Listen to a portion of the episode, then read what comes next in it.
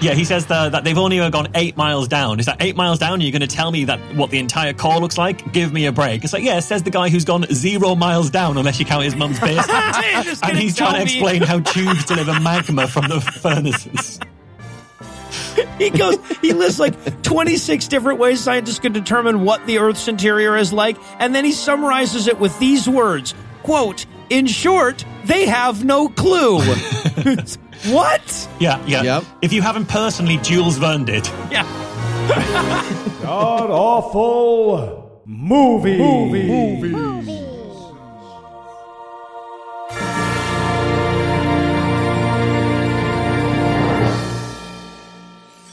Welcome back to the Gamcast, where each week we sample another selection from Christian cinema, except in the weeks where we wished we were doing that. I'm your host, Noah Lugeons, and sitting 700 miles to my immediate left is my good friend Heath Enroth. Heath, welcome back.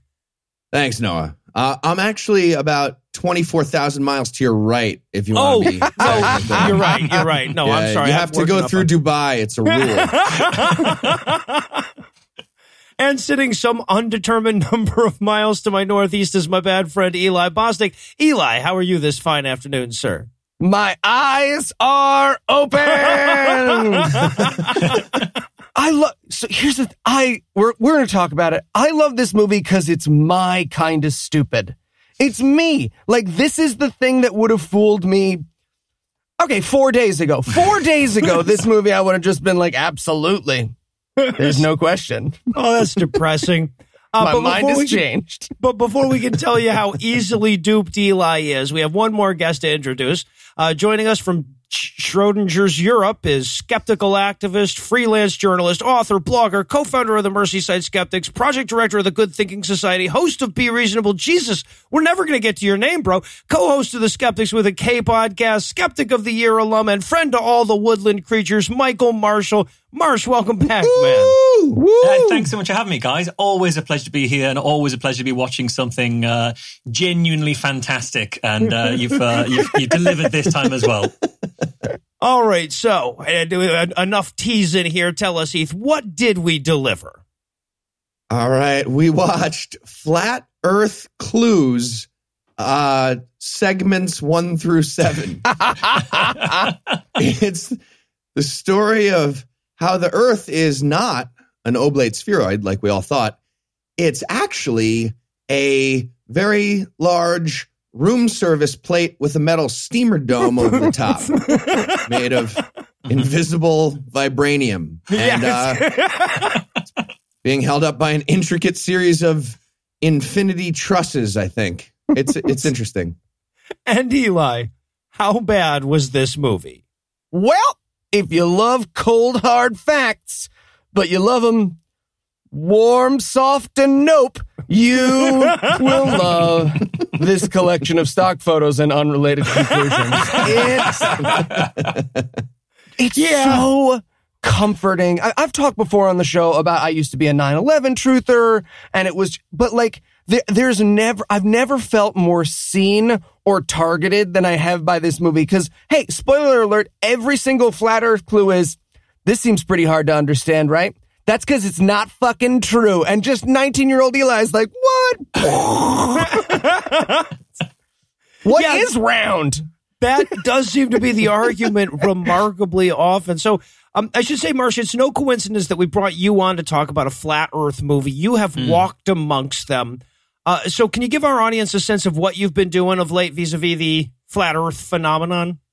Yeah, so I've I've oddly enough seen this flat Earth phenomenon kind of rise out of being a very niche movement. So I started looking into it in sort of 2012, 2013.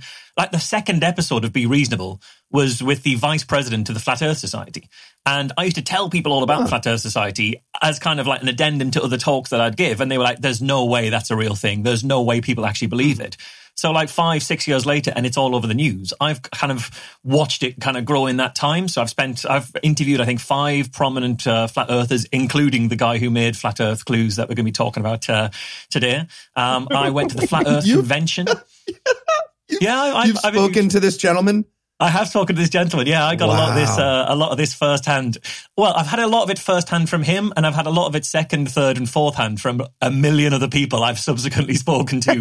like, I give flat Earth like talks about the flat Earth movement around the UK at the moment, and recently, flat Earthers have started turning up to my talks to Oh, uh, to debate with me and to talk to me. One of them had a Q and A, had a question in my Q and A when I last gave a talk, and that question was simply, "How long have you been a master mason?" Because apparently I must be a leading Freemason. When did you When stop did you beating up the flat level Earth? 33?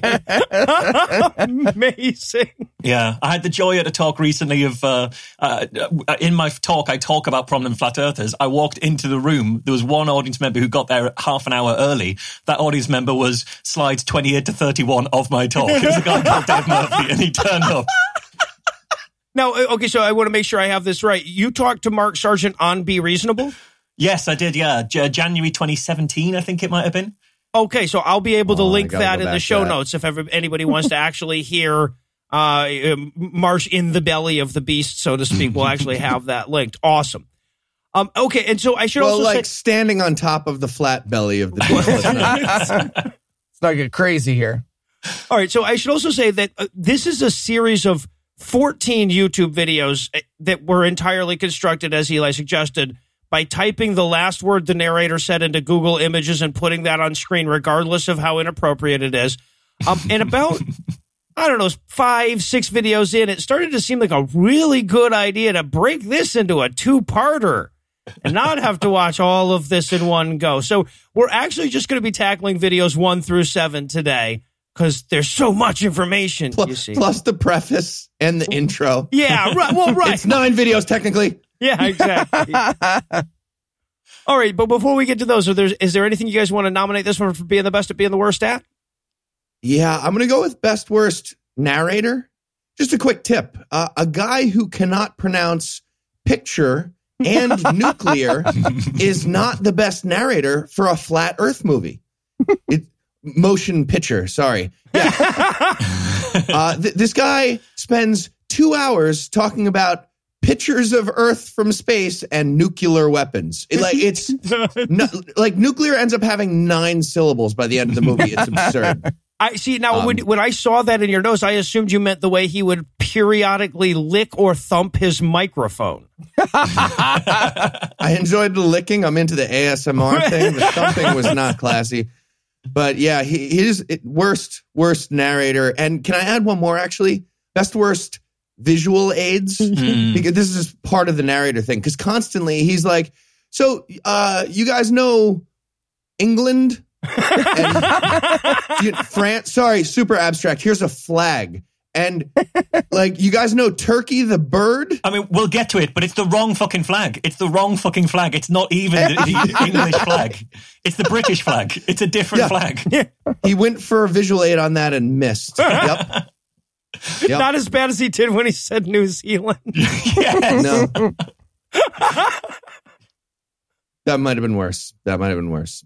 So I, I'm going to go best worst impact on this because as we go through, I you'll see that I don't think there's an awful lot of uh, coherence or content or persuasiveness to uh, much of what he's saying. But this is, uh, I'd say, the of the two biggest and most influential things to have happened in flat Earth in the last like 150 years, uh, something like that. This Eric Dubay's 200 proofs the world is not a spinning globe. The vast majority of people who believe the world is flat believe it because of this series of videos. It's had a huge impact. So bear that in mind when we then go through the strength of evidence and strength of case presented that this has convinced a lot of people. Wow. That amazes me because, like, honestly, as we were watching it, I was thinking to myself, "Come on, there's got to be better stuff." We- We're we're we're we're picking on the worst of this, aren't we? And then I started looking around, and that, that yeah, this is this is it. Mm-hmm. The movie maker was thinking that throughout the movie. It's like, well, that was dumb what I said just now, right? Okay. Sorry. Does Moving say that on. an awful lot. It's the Chris Farley show, the documentary. Stupid. Well, and I was going to go with best worst informational durability, right? Like there are so many things in this, in the first seven videos of this where you have to go like, well, sure, in 2017, right? Like there's there's so much shit that was only good for the six months after he made the movie, where you're like, ah, but now that's. Did you stop believing in it now because they made a movie about Neil Armstrong? No, okay, all right, moving on. Y- which which brought to mind, and we'll get to it in the. There are so many moments here where I googled it and I was like, oh, it got that happened after this movie where I was like, someone at NASA is fucking with Mark Sargent. someone was like, come on, man, get in the suit and get in the vacuum chamber. I just I got to do a thing. I, I just gotta. Come on. All right. Well, I, I need to cash my Illuminati check quick before the banks close. So we're going to need a quick break. But when we come back, we'll dig into all the easily verifiable falsities that are flat earth clues. Hey there, Heath. What can you tell me verbatim about Robinhood? Well, Noah, Robinhood is an investing app that lets you buy and sell stocks, ETFs, options, and cryptos, all commission free. While other brokerages charge up to $10 for every trade, Robinhood doesn't charge any commission fees, so you can trade stocks and keep all your profits. Well, plus, there's no account minimum deposit needed to get started, so you can start investing at any level. The simple, intuitive design of Robinhood makes investing easy for newcomers and experts alike. View easy to understand charts and market data and place a trade in just four taps on your smartphone. You can also view stock collections, such as 100 most popular. With Robinhood, you can learn how to invest in the market as you build your portfolio. Discover new stocks, track your favorite companies, and get custom notifications for price movements so you never miss the moment to invest. And Robinhood is giving listeners of God Awful Movies a free stock like Apple, Ford, or Sprint to help you build your portfolio. Sign up at awful.robinhood.com. Robinhood. Step back, drop it, make it clap. Tyler, Tyler, get in here. Yes, Mr. President. There's a ghost in here. Hi, Tyler. Hi, Marsh. For the last time, Mr. President, he's not a ghost. Then why does he talk all old timey? Again, sir, he has a British accent. That's not, it's not from, he's here to talk to you about flat earth. Flat Earth. Yeah, I mean, actually, well, look, there are thousands of people who currently believe that the Earth is flat. You see, I'm an educator. From the past. Uh, well, from Newcastle, so yeah, sort of, yeah. I- He's here to help us start that education program, sir. Okay, okay. Education, smeducation. So, who are these flat earth wackos, anyways? Uh, well, there's uh, online conspiracy theorists, the highly religious, the mentally ill. Uh, there's a whole bunch of them who uh, Oh, have. so you mean my base? Well, I mean, uh, Yeah, nice try, Marvin the Martian. Sarah, Uh, yes, sir. Yes. get this clown out of here. no, Mr. President, you, you don't understand. You have to listen. Holy shit, it's a ghost. Right? Damn it. I'll need some molasses. Stat. Unrelated. yeah, I was going to say, want to know so bad how, what she does with the molasses. You'll find out. And we're back for the breakdown. And just because Eli didn't think he was asking enough of us already, we're going to start off with a preface video that kind of lubes us up for what's about to come. now, I honestly believe in retrospect that this is just here to make like the narrator we're going to have to suffer through for the rest of the movie seem okay compared to something, right? The lady who uh, d- who recorded this, it sounds like they found a board filter on Audacity or something to put her voice through. And look, there's no better way to preface your film than I'm a joke to Barack Obama. Oh, it's the best. It's Barack just being like, yeah, we don't have time for a flat earth panel. That's dumb. I'm not doing that. so good. Obviously, we're too busy with the our gay and trans people people panel that we have. Yeah. and the uh the is carbon dioxide a Ponzi scheme panel that we also have. one of those Fuck. too. I think the other thing we get here is we, we get introduced to what will be a, a mainstay of the entire presentation, which is just a cavalcade of memes. It's just constant flat Earth Oh. memes, and yeah, oh god, it's I, I I fucking hate memes. I find them so irritating. So we've got a lot of that to sit through. Yeah, no, brought to us by lazily Google imaging. So this woman has come on to say, like, I first heard about the flat earth conspiracy thing on coast to coast radio. So you know it's legit. That's a good sign for true things. I was listening to a conspiracy radio show, you know, as an unbiased viewer, and I was like, hmm, the earth is flat. How could radio go coast to coast if it was curvy? That's dumb. Wouldn't even make Fly sense. right off. And I love how she wraps it up at the end here. We hope you'll take the material in the spirit in which it has been written. And I was like, okay, so you want us to to be fucking liars? I'm confused. What do you She also said the material, it's not made to convince us, which, eh, I mean, that's a good job, really, because it, it, is- it's not convincing. Yeah, right. Uh, anywhere near Glad convincing you us. didn't get your hopes high. Oh, but yeah, so but she's going to introduce us to Mark Sargent. She's like his opening act, I guess. She's she's here to warm up the audience and tell us what a great guy Mark Sargent is and how good he is at convincing people that the Earth is flat. So she does that, but she does explain that her video is a preface to it, but she doesn't say preface. She pronounces it No. preface. And that threw me because I thought, like, if I'm a conspiracy theorist watching that, I'm thinking preface. What does she mean by preface? Before the face? Under the face? Is there like a lizard face under Mark Sargent's face? Is this what she's trying to tell us? Well, and then also, as apparently to bolster her argument, she points out that even people who believe dumb conspiracies usually laugh at flat earthers. Right? Like that's her whole point. It's like, even the people that believe in the nonsense still laugh at us. Why would you tell me that? I know. End of point. yeah, uh, right. This is the first in a series of like, okay, well, you're all clearly laughing at me right now in the movie. And I was just like, yup, already correct. Well, when, when she, when she talked about first hearing it on Coast to Coast, she says, and I waited when they brought up the flat earth concept, I waited for the laughter to come, but it never did. Yeah, she just, just didn't wait long enough. Give, give it a couple of years and the laughter will definitely be there from all sides. it's coming, lady. It's coming. Um, and I also have to ask, okay, because she has a British. Well, okay, I, I don't know if she has a British accent. Honestly, Marsh, is this a real accent? Because it sounds like I'm impersonating a Brexit defender. So I'd say it is. It's kind of like uh, an estuary English kind of accent, so around London, but not actually London, I think. But uh, it doesn't. It doesn't help her cause. It doesn't help our cause internationally. It's not doing this. like right now isn't a great time to be British on an international stage, and this isn't helping. This is not sort of. Uh, yeah, it's not. yeah, but absolving you us. know what though? We're all we're helping you out though, because like I thought about it the other day. I was like, Brexit is like if we had voted in Trump and we kept saying, no, no, we're going to seat him any minute, guys. We're going to make him our president any second, but we never did it. Hmm. That would be our Brexit. so okay, now we move from preface one to preface two. This is. oh, I was mad about this. I already had a goddamn introduction. Yeah. Yeah, so uh, Mark Sargent is going to take over the narration because, damn it, she wasn't thumping her microphone regularly enough.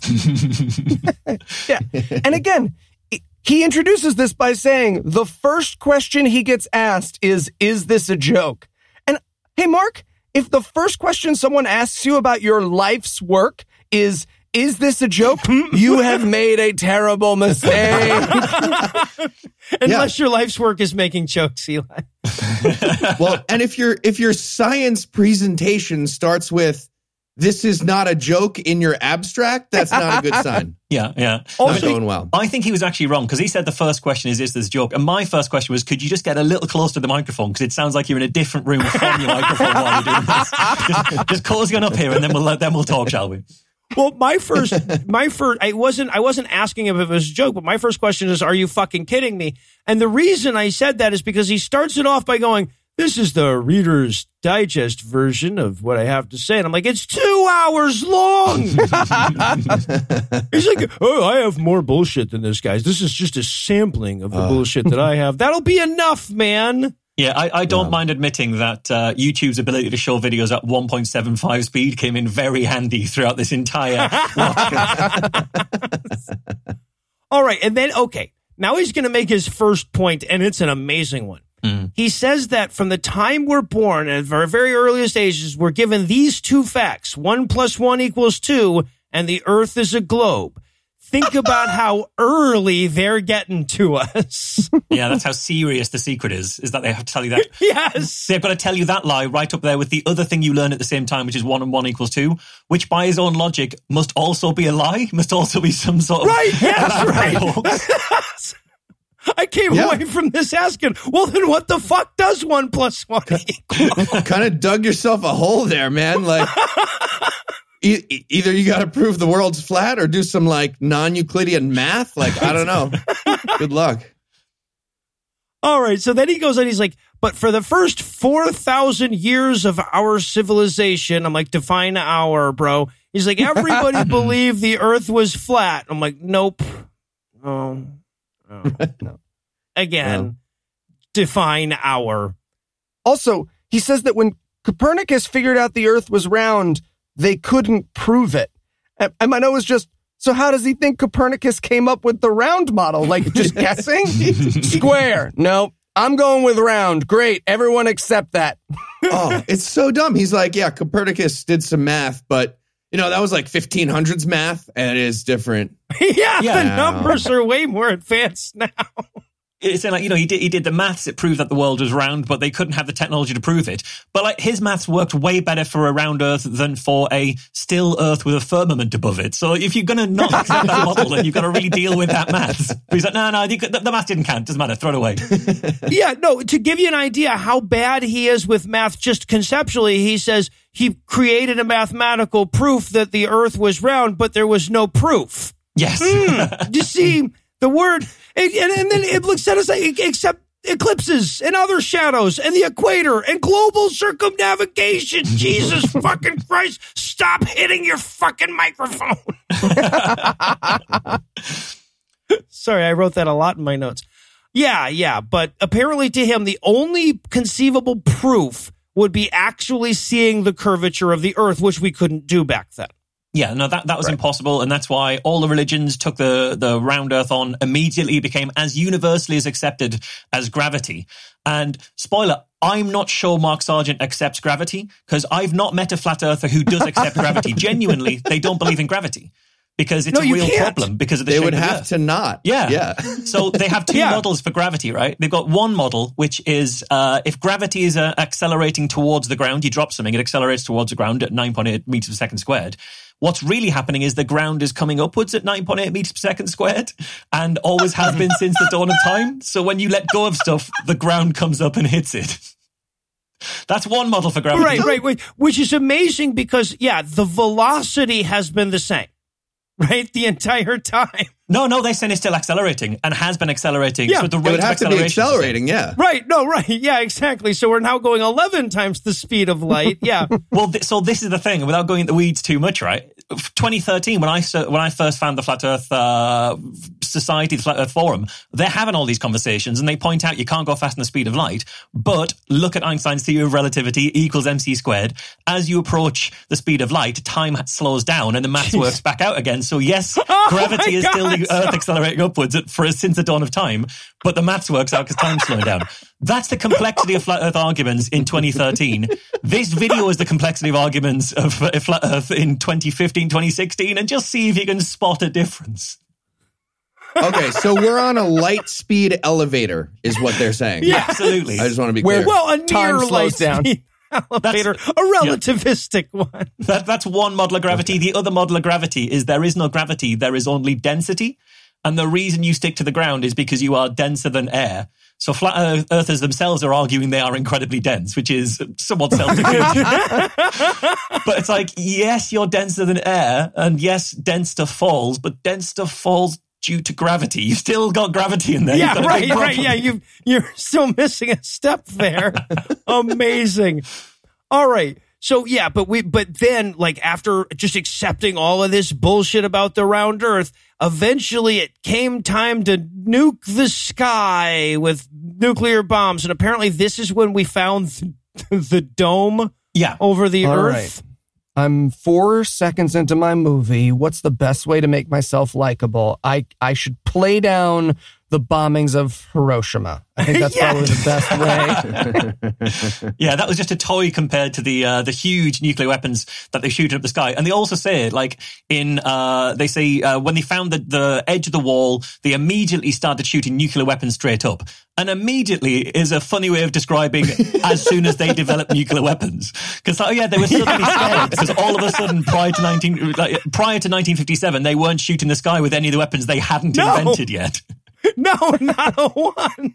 So, what do they think happened? Like Russia and the U.S. like figured out nukes, and we shot them straight up in the air, and both of us were. It was like, bink. Oh fuck! That just like fell right back down. There's something like, what do they think happened? That literally exactly that. I've had this conversation We- with flat it- earthers. it- it literally that. Bounced off the dome and just fell back down. or or it exploded at the dome. Yeah. Okay, yeah, that, no, that was my question. So that that that I don't think that they quite um explained. Were they trying to blow their way through the dome? They were trying to blow up the dome to see what was on the other side. No, so this was um, uh, an attempt to do some basic kind of geometry. Is to figure out if you can figure out how high the dome is. You can then start to work out where the, the edges of the dome are and what kind of the angles of the dome are. So this was an attempt to figure out how high up the dome Okay. goes. How should how how high do you guys think it is? We'll figure it out by blowing up a nuclear bomb. right, right. Couldn't we just send a non-explosive thing up there? Something that's not see an, like literally stops? any other thing that's not a nuclear bomb would be better for We that. wouldn't even need to pimp to invent nuclear bombs to do that. Yeah, you could have done it before 1957 at that point. Yeah.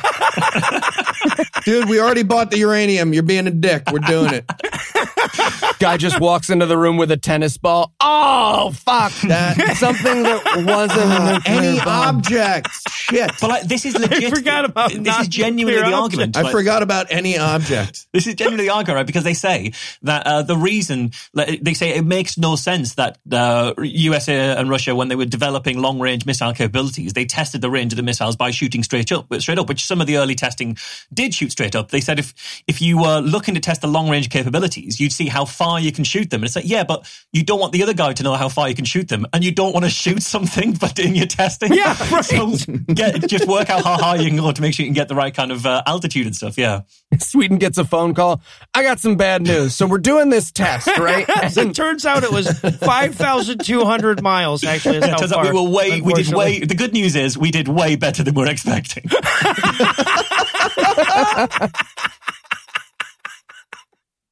We went and did a silly thing. All right. So yeah.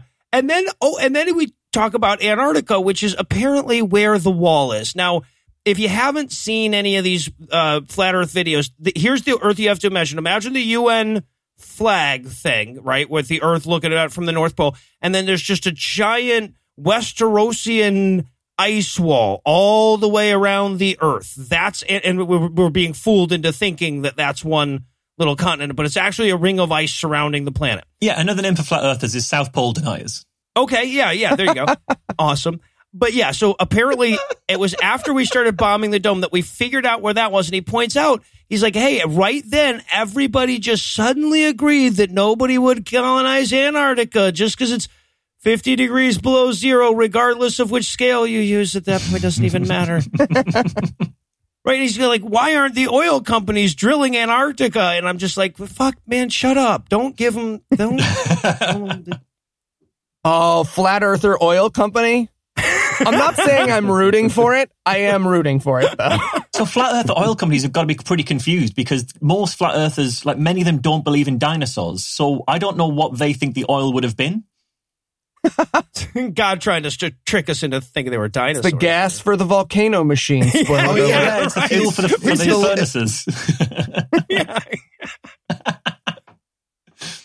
Fossilized lava guy. Yeah, that's what happened.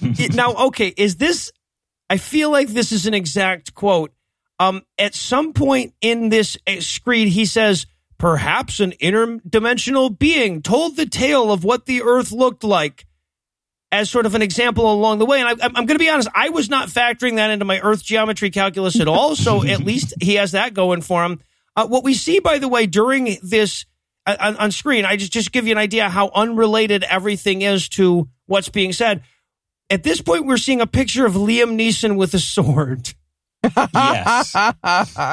Yeah, we see Liam Neeson for about two minutes of this movie. It was like an hour and 20 minutes total. Liam Neeson's not he's on the screen a lot. Strongly He's weird- featured. Strongly He's just- featured. Yeah, he's explaining. He's like kings and popes couldn't even find the edge with their giant fleets. It's like it's like they were sailing in a circle or something. Hold on. what? Speaking of which, Liam Neeson. Pooh and yeah, Piglet just couldn't find that Heffalump. yeah. Liam Neeson does have more screen time in this film than one of the Star Wars prequels. He's doing pretty well out, out of, the, out of this film. So there's another line where, where he says, uh, what you were saying, Noah. He says, uh, we could theorize that kings or popes were told of the, the real world a long time ago, maybe in an ancient scroll or book. It's like, hmm, I, I wonder which ancient book he might mean there, and we are going to find out. And we're going to find out that we are watching a Christian film after all. yeah. Yeah. He also makes the point that human males specifically are corrupted by power. And that, I mean, that's true. And then he shows us the Hobbit, Frodo Baggins. Human males, like the Hobbit. You know, human males? Sorry, you'll need a visual aid. missed. Here's the Hobbit.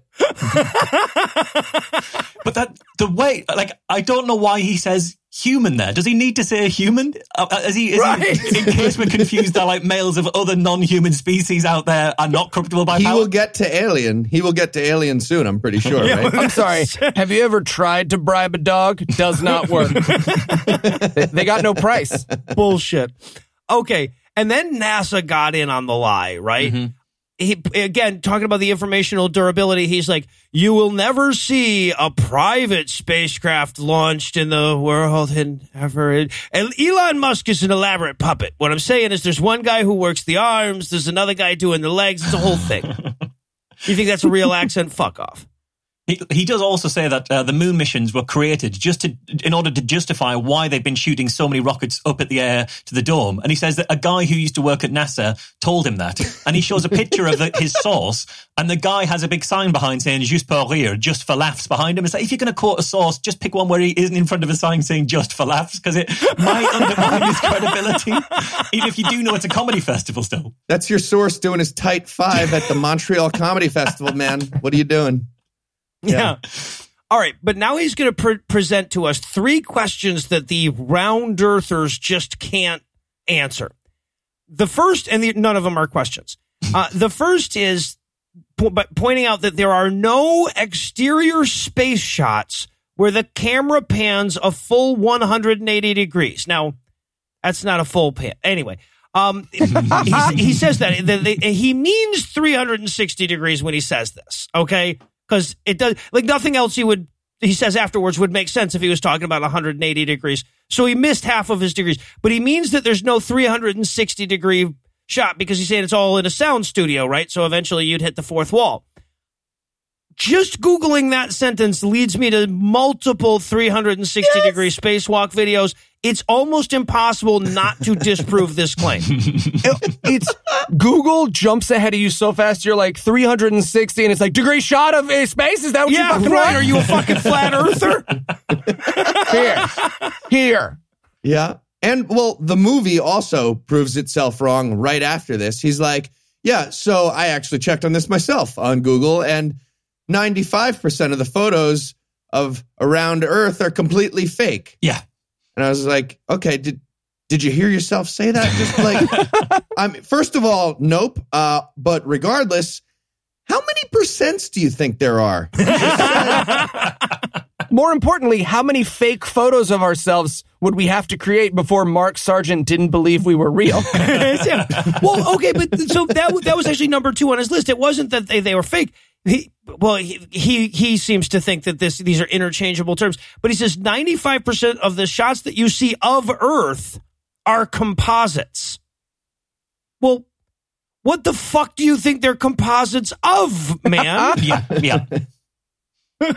so, yeah, don't have a lot of Earth sized apertures out there. So, unfortunately, but yeah.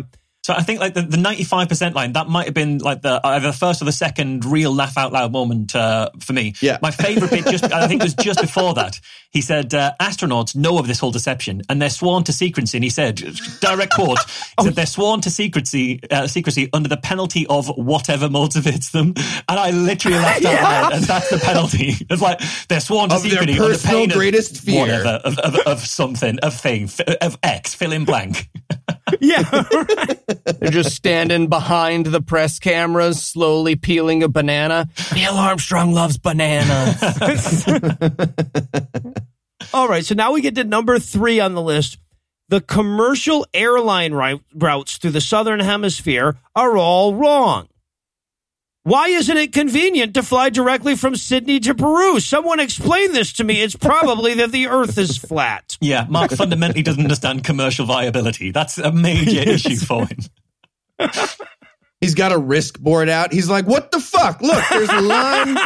You can go from Africa to South America real easy. I don't understand.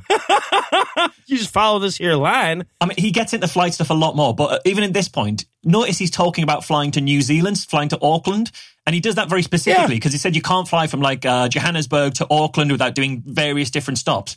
No, but you can fly from Johannesburg to Perth, Australia, which isn't that far Yeah. from from uh, Auckland, and you can do that in one stop. Yeah, yeah, exactly. exactly. He's like, you can't get any direct flights from anywhere in South America to anywhere. 95% of the flights in South America have layovers. Yeah. Yeah, and is this, this where we get um, not just his uh, non-Euclidean geometry, but his non-Euclidean math again? He says, in a flat world, going from Australia to South America is the greatest distance between two points.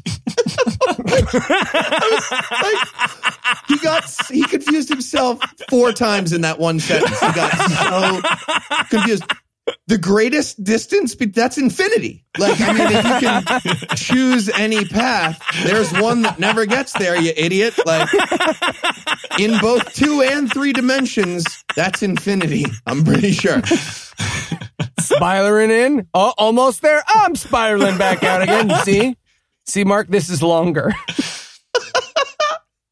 So, I couldn't believe he said that. I laughed a lot. I was like, I rewound it. I was like, did he literally say it's the greatest distance between two points? He did. I'm not crazy. Okay. yeah. And then he points out that even David Icke believers think that he's stupid. Again, I don't know what point you're trying to make here, but he's like, even the people who think that lizards control the world think we're a bunch of fucking idiots. Yeah, he's, Why am I not helping himself at all with that. But the thing is, well, I 100% have met people who believe that lizards are ruling the world and that the Earth is flat. So he's wrong. There is a definite overlap in that Venn diagram, and I've had conversations with them. They've turned up at my talks. And then he gives out his goddamn phone number, right? Like I was in the middle of writing a joke about his at Comcast email address, and then he just starts tossing out his goddamn phone number. it's like, come on, somebody call me. I'm I'm fun. My note for all of that at this point was I bet he regrets that decision now. If he didn't before this episode went out, he will do after this episode goes out, I suspect. You guys be nice, listeners. Be nice. feel like we need to call him up and point out that he's behind on his taxes and needs to immediately send us some money. All right, now we move past the preface to the preface and the preface, and final. I'm sorry, we move past the preface and the preface, and we finally get. And then we are five pages into my notes, and we finally get part one, which is titled "The Empty Theater." Okay, so this is the first point he felt like of all the points he was going to make, this was the one he put up front. This is his best shit. Yeah. All right, All So if you're watching this, you already know that the moon landing was fake. Let's take that as a given. Yeah. and then he goes, All right, let's, yeah, NASA's obviously bullshit. So let's talk about space movies. And I'm like, Sure, man, that beats the fuck out of what you were talking about just now. Also, um, this is when he shows a graphic of, I guess, his worldview, and it's like the you know the flat Earth, and then the oceans are just a a giant waterfall off the edge with like infinity water. Is he picturing a faucet? Like, what's the theory there? It just well, no, that's just, see, he, it, because the person who was making the video was just literally using Google image number one for everything.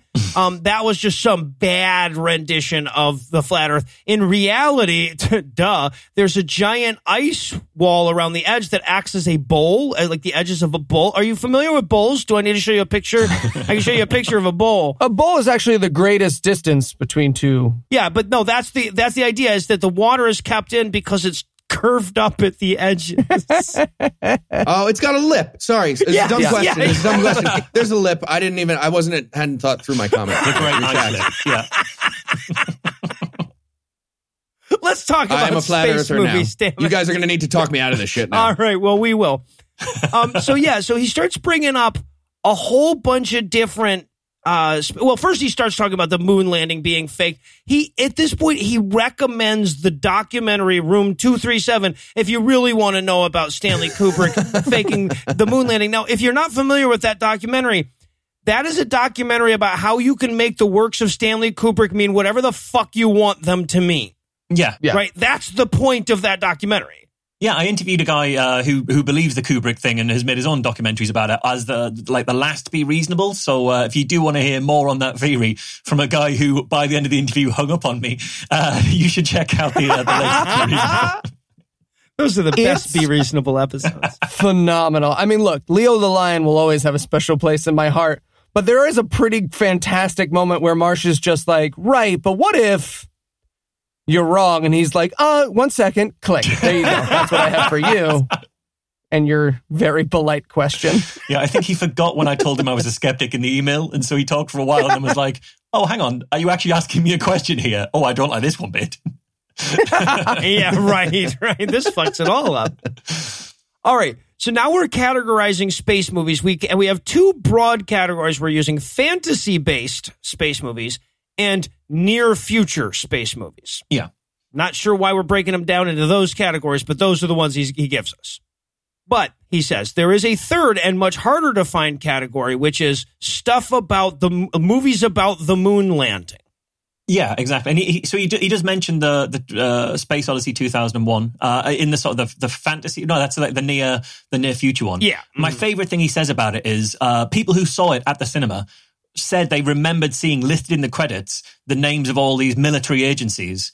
Uh, but those, those were removed from the credits later.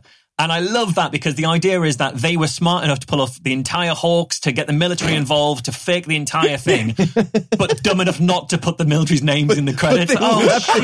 Credits by accident. we should not have left an intern to do to work out the credits. This was a dumb move. A dumb move. Grand Dragon of the Illuminati was. Oh wait, fuck, fuck. Ah, damn it. William Barr comes out and reads the credits with redacted moments. Yeah. Yeah, so but basically he's his the point that he's tr- okay, this is a weird one. The point he's trying to make is that they don't make movies about the moon landing that are based in reality not because that wouldn't make for an interesting movie, but because if we see it in a movie and it looks too realistic, it'll be obvious that they faked it back then. Yes. Yep.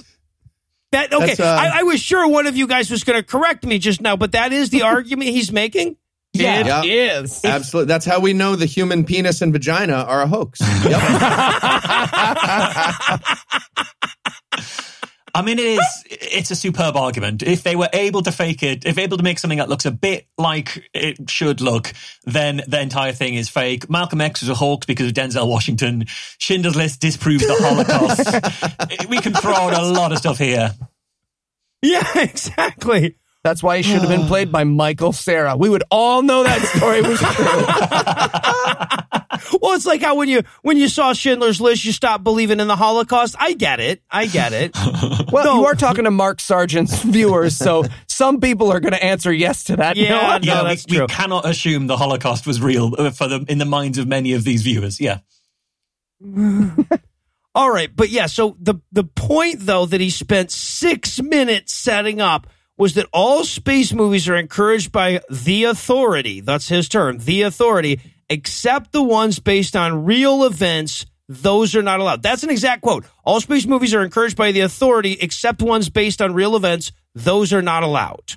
Yeah, exactly. And, and his point being like, if, if Holly he even asks if Hollywood can fake it now, when did they learn to fake it? So yeah, like they must have developed the ability at some point. It doesn't mean therefore that they always had it. Because like if Hollywood were able to fake the moon now, if they like were able to fake it using the kind of cutting edge CGI that they used to make Samuel L. Jackson look really young and like he still had two eyes in Captain Marvel, um, then you know, because a lot of people don't realize Samuel Jackson actually lost an eye in an accident 10 years ago. And in every other film he's been in, like in every other Marvel film, they CGI the eye out again. Like, uh, you know, like Superman's mustache in uh, the Superman film. The- In every Yeah, film he's in, right, you've got yeah, to yeah. put CGI it back in. right. But again, it's all the movies about the moon are not allowed to be like real about the moon landing, except the couple I named earlier. All 95% of moon movies can't be. And there's literally a movie called Apollo 11, by the way. Yeah, there is. There is. Like at one point, he's like, why wasn't Apollo 13 about Apollo 11? And I was like, well, I mean, That would have been a weird name for it. that's a dumb name, but also there is an Apollo 11 movie. Yeah.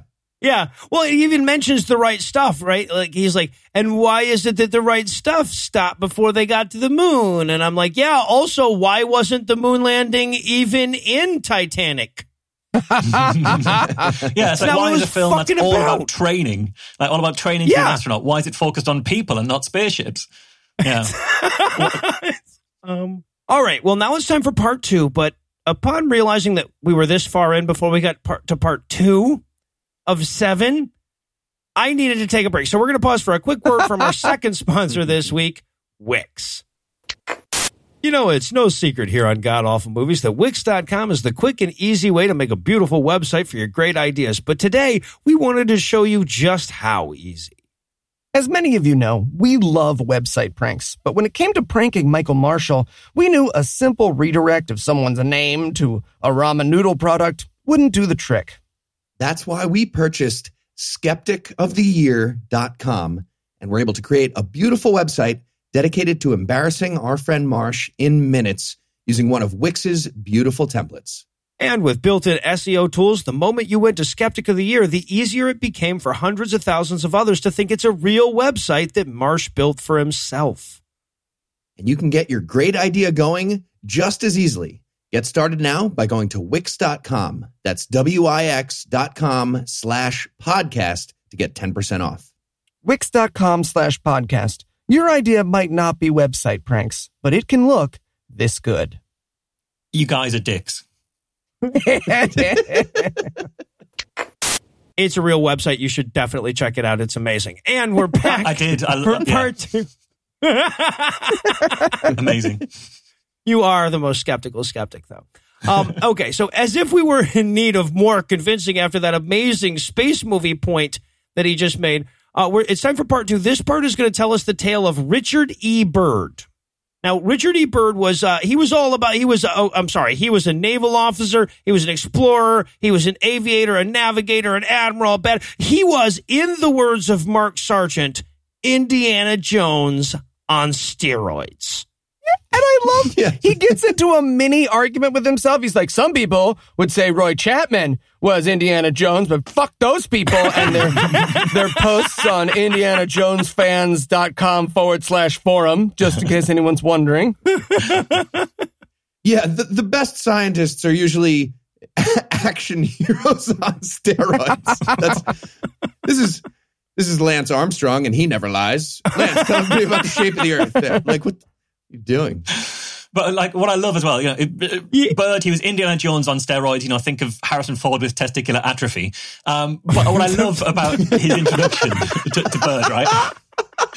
He actually into the way he first introduced. Sorry, Byrd. I'm I'm busy thinking about that for a second. Give me a second. You can't just throw that out and not give us time to think about it. Everybody takes some time to think about Harrison Ford and his testicles slowly shriveling. Now fast, now slow, But like when he does first introduce Byrd, and they're flat. like the first thing he says about Byrd is like, some of you will have heard of Richard E. Byrd from the Hollow Earth theory. And he said, but we aren't going to cover any of that in this video. It's like, yeah, of course you're not, because it fundamentally requires a non-flat Earth, and therefore is a Yeah, right, right. You can't have a hollow flat Earth because there's nothing to be hollow. It's 3D propaganda and it's racist. Yeah.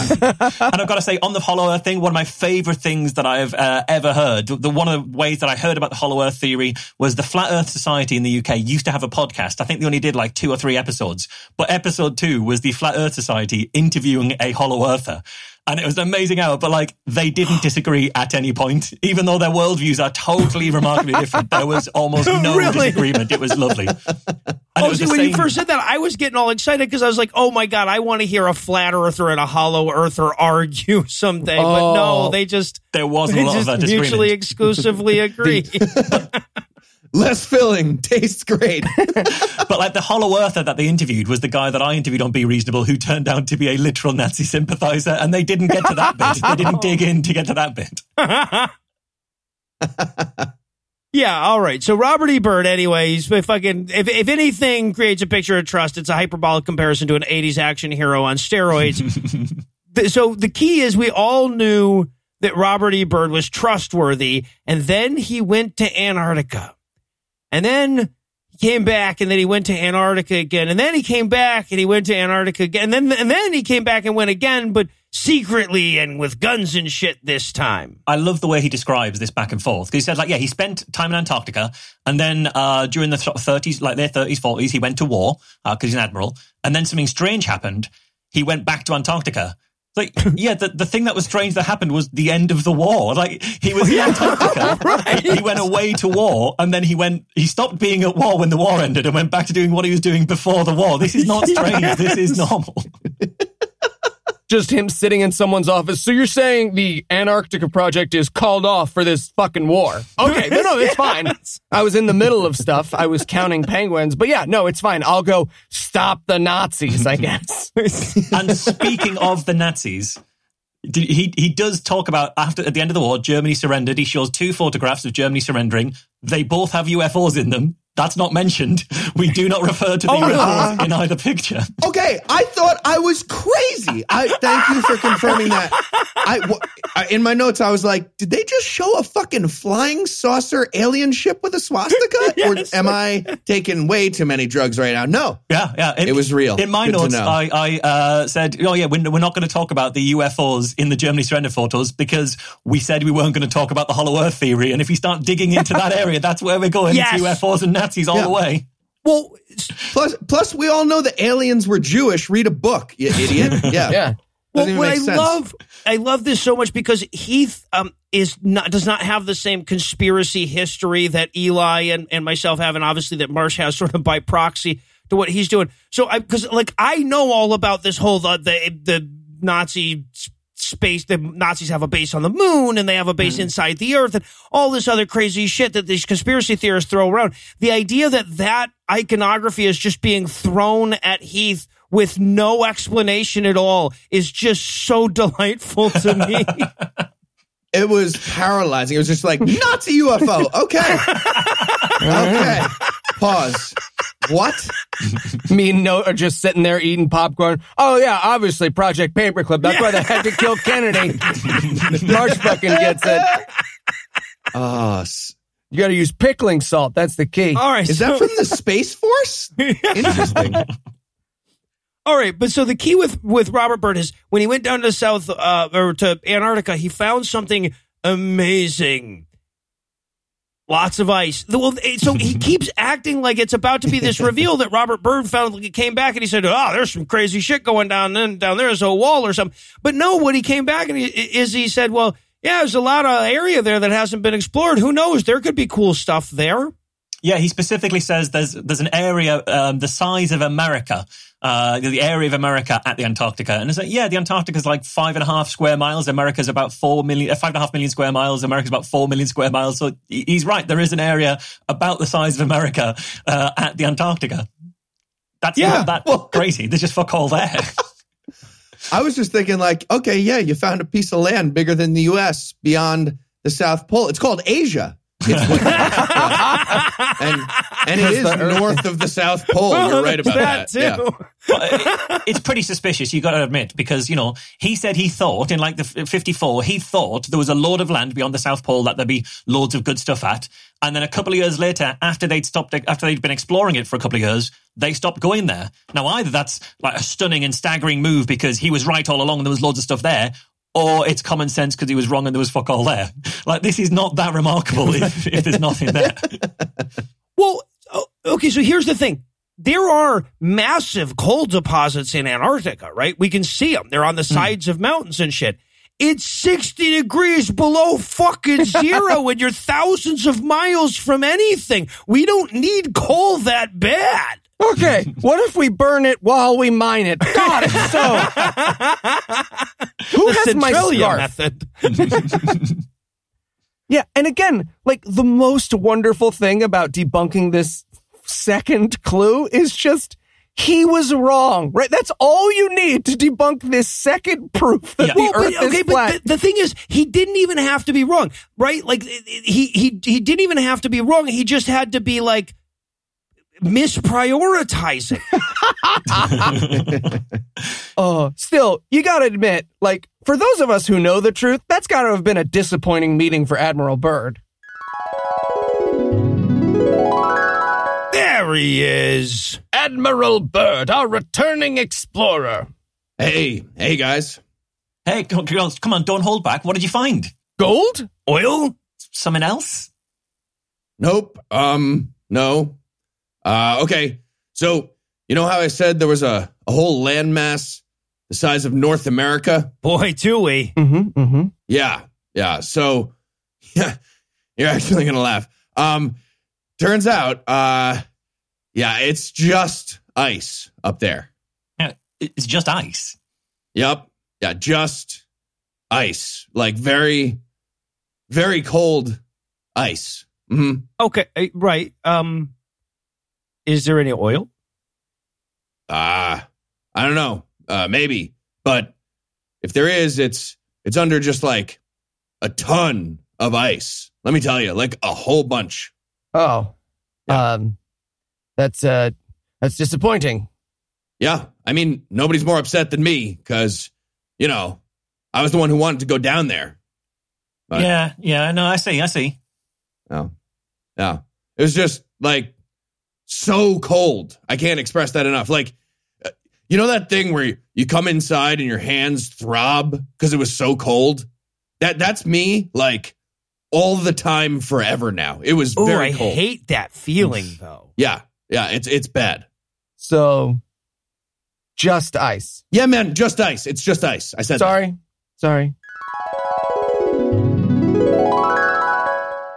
Well, and in case you were curious how that actually worked out, we we get the clip. He plays the clip of this interview that he's talking about, right? Yeah, and the thing about this clip, right? The interviewer, if what really put me off is the interviewer is blinking so frequently and so quickly that it looked like he was trying to do Morse code. And so I checked. He actually blinked out. If you actually transcribe it, he blinked, our cover is blown, he's seen the dome, permission to execute, straight down the barrel of the lens. You know someone has already checked that. Someone's already been like long, short, short. Well, like, th- this interview is long and boring, but it is entirely worth it for humans figuring out how early TV works, right? They're bumping mics. Someone comes over with an ad, does- does that poof flash thing. Keep doing that, Jim. We need about three more of them. Get the light out there. And it is worth pointing out, he does keep repeatedly saying Antarctica is the bottom of the world, which makes no sense if you think for a second that he, he believed that the world was flat and under a dome. It makes no sense. It makes perfect sense if he knew the world was round and was talking about the world being smaller and, and things because of uh, World War II freaking the fuck out of everyone and thinking, shit, we need to be ready for anything. So, like, he very clearly believed the world was round and says it pretty explicitly in that interview. And also, Yeah. look, I want to point out that the interviewer, the guy interviewing him, who's so fucking stupid that when referring to 35 years ago, he calls it three score and five years ago at the beginning of the interview. That fucking idiot points out when, when Byrd says, well, there's a ton of coal down there. He's like, right, but but that wouldn't be economically viable. We'd need more coal to get there to get it than we would get from it, right? And he's like, well, yeah, no, that would not make sense. We'd have, we'd have to find uranium there for it to make any sense. Good for the coal industry. Yeah. Good solid American Yeah. jobs. Get them back. Yeah. and I don't give a fuck what Mark says. Indiana Jones would fuck this dude up. No question. And by the way, the interviewer also says at this point, he's like, "Yeah, so I, I understand the North Pole. I understand why we, we explored the Arctic. Um, we don't want Russia attacking from uh, above, you know. But why the South?" And Admiral Byrd's like, "For science, I don't know. Like, I'm not on your side. You guys keep saying things to try to like pretend like I'm on yours. I'm not on your. It's for just for science." Guys like, "Boo, nerd! Tell us about the like." the corner angel in the graphic that we just showed. um, and speaking of which, Marsh, can I ask you about this? Did, have you dealt with this? This pic, you, you know the picture I'm talking about that they show. They show like the flat map, and in the corners of this, like you know, it's a circle with Antarctica Yeah. as the Yeah, perimeter. yeah, the A map, yeah. Yeah, and in each corner of that shot is an angel.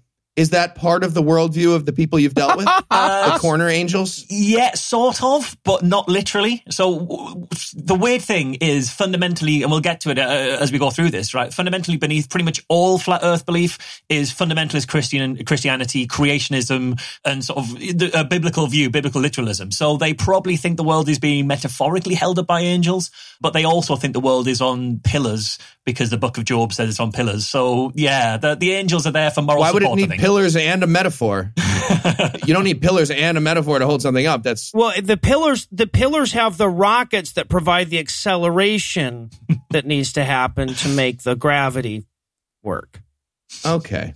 They're like rockets. All right. So they're high, they they don't want us to fuck the corner angels, is what you're telling me. That's why we're not allowed near the. I think the it's edge. frowned upon. It's frowned upon. Okay. well, they're holding up the way they would get distracted. Yeah. All right. So now it's time for video number three. This one's titled The Map Makers. The USGS will be the subject of this video. And just a little depressing opening here. He starts talking about what the U.S. Geological Survey is, and he's like, they have a budget of over a billion dollars a year. And as soon as he said that, I'm like, I bet they don't under fucking Trump. And I checked it. No, they don't. It's under eight. It's under 900 million now. Yeah, he introduced them as a scientific branch of the US government, and I was thinking, oh yeah, I forgot you guys used to have those. Yeah, we did. we did once. Oh, Put a guy on the moon. What I love is him trying to downplay the USGS by being like, I'm sorry, a billion dollars just for making maps. That's, what, that's Yeah. two guys. You draw a sketch, you check it, and then what is printing costs? This is so silly. So okay, so he's showing us like a bunch of different um Earth map projections, right? All the various projections, all by the way superior to the Mercator. And then he says, oh. and look at this one where you look at it from the top down. That looks suspiciously like what we think. he gets so excited about this. He's like, you can draw maps in all different shapes. They have to let you. And you're, you're, allowed, you're allowed to look at the maps from the top and above if you want. Look at this. There's there's a map at like uh, I checked it was like one minute forty five. There's a map where it's kind of uh, the shape is sort of like a squashed figure of eight, and it looks exactly like the Earth is sat on a photocopier at the uh, f- at the office Christmas party to photocopy it out. It's got that kind of flat bum cheeks thing going on. So I, I think that's what happened. The Earth did that before like getting off with Venus or something and regretting it the, the morning after. So And he also he does also throw a bit of shade at the USGS again. There's a lovely line where he says, "What is this large, really boring government group uh, doing?" And he he's pointed out they've got nine thousand employees, and I just have the idea in my head of like nine thousand employees when he says this large, really boring government group's gone. Hey, we're we're, we're not boring. Just like nine thousand downtrodden uh, government employees. Okay, well, well, I guess, guess you can just find a well on your property by yourself then. Look at all the blank space outside the circle on their map. Why, why are they always using rectangle paper? That's what are they hiding? The corner angels. Yeah, but but okay, so he shows the the the one map projection, and yes, look, there are a million ways of trying to project a three dimensional image on a two dimensional space, right? And and and so they all have their various disadvantages, and one useful one is the one where you that top down model, right? I don't know the name of it, but that top down model of Yeah, the of the Earth. azimuthal equidistant And- map, the AE map. They use it. They refer to this constantly. The AE map is the one that they, they oh, mostly right, refer to. right, yeah. yeah, I'm sure. Um, but yeah, and it turns out that that's the map the USGS uses. Now, I want to point out USGS uses a bunch of different maps. They don't just all have the one map that they Yeah. have to use. I love the idea that somebody's in Rhode Island or something trying to find an address for the USGS. He's like, fuck, this map is way too big. Damn. Excuse me, Corner Angel, can you point me to the place in Providence that I'm trying to get to? Ma'am? Ma'am? You don't hear me? You don't hear me? Okay.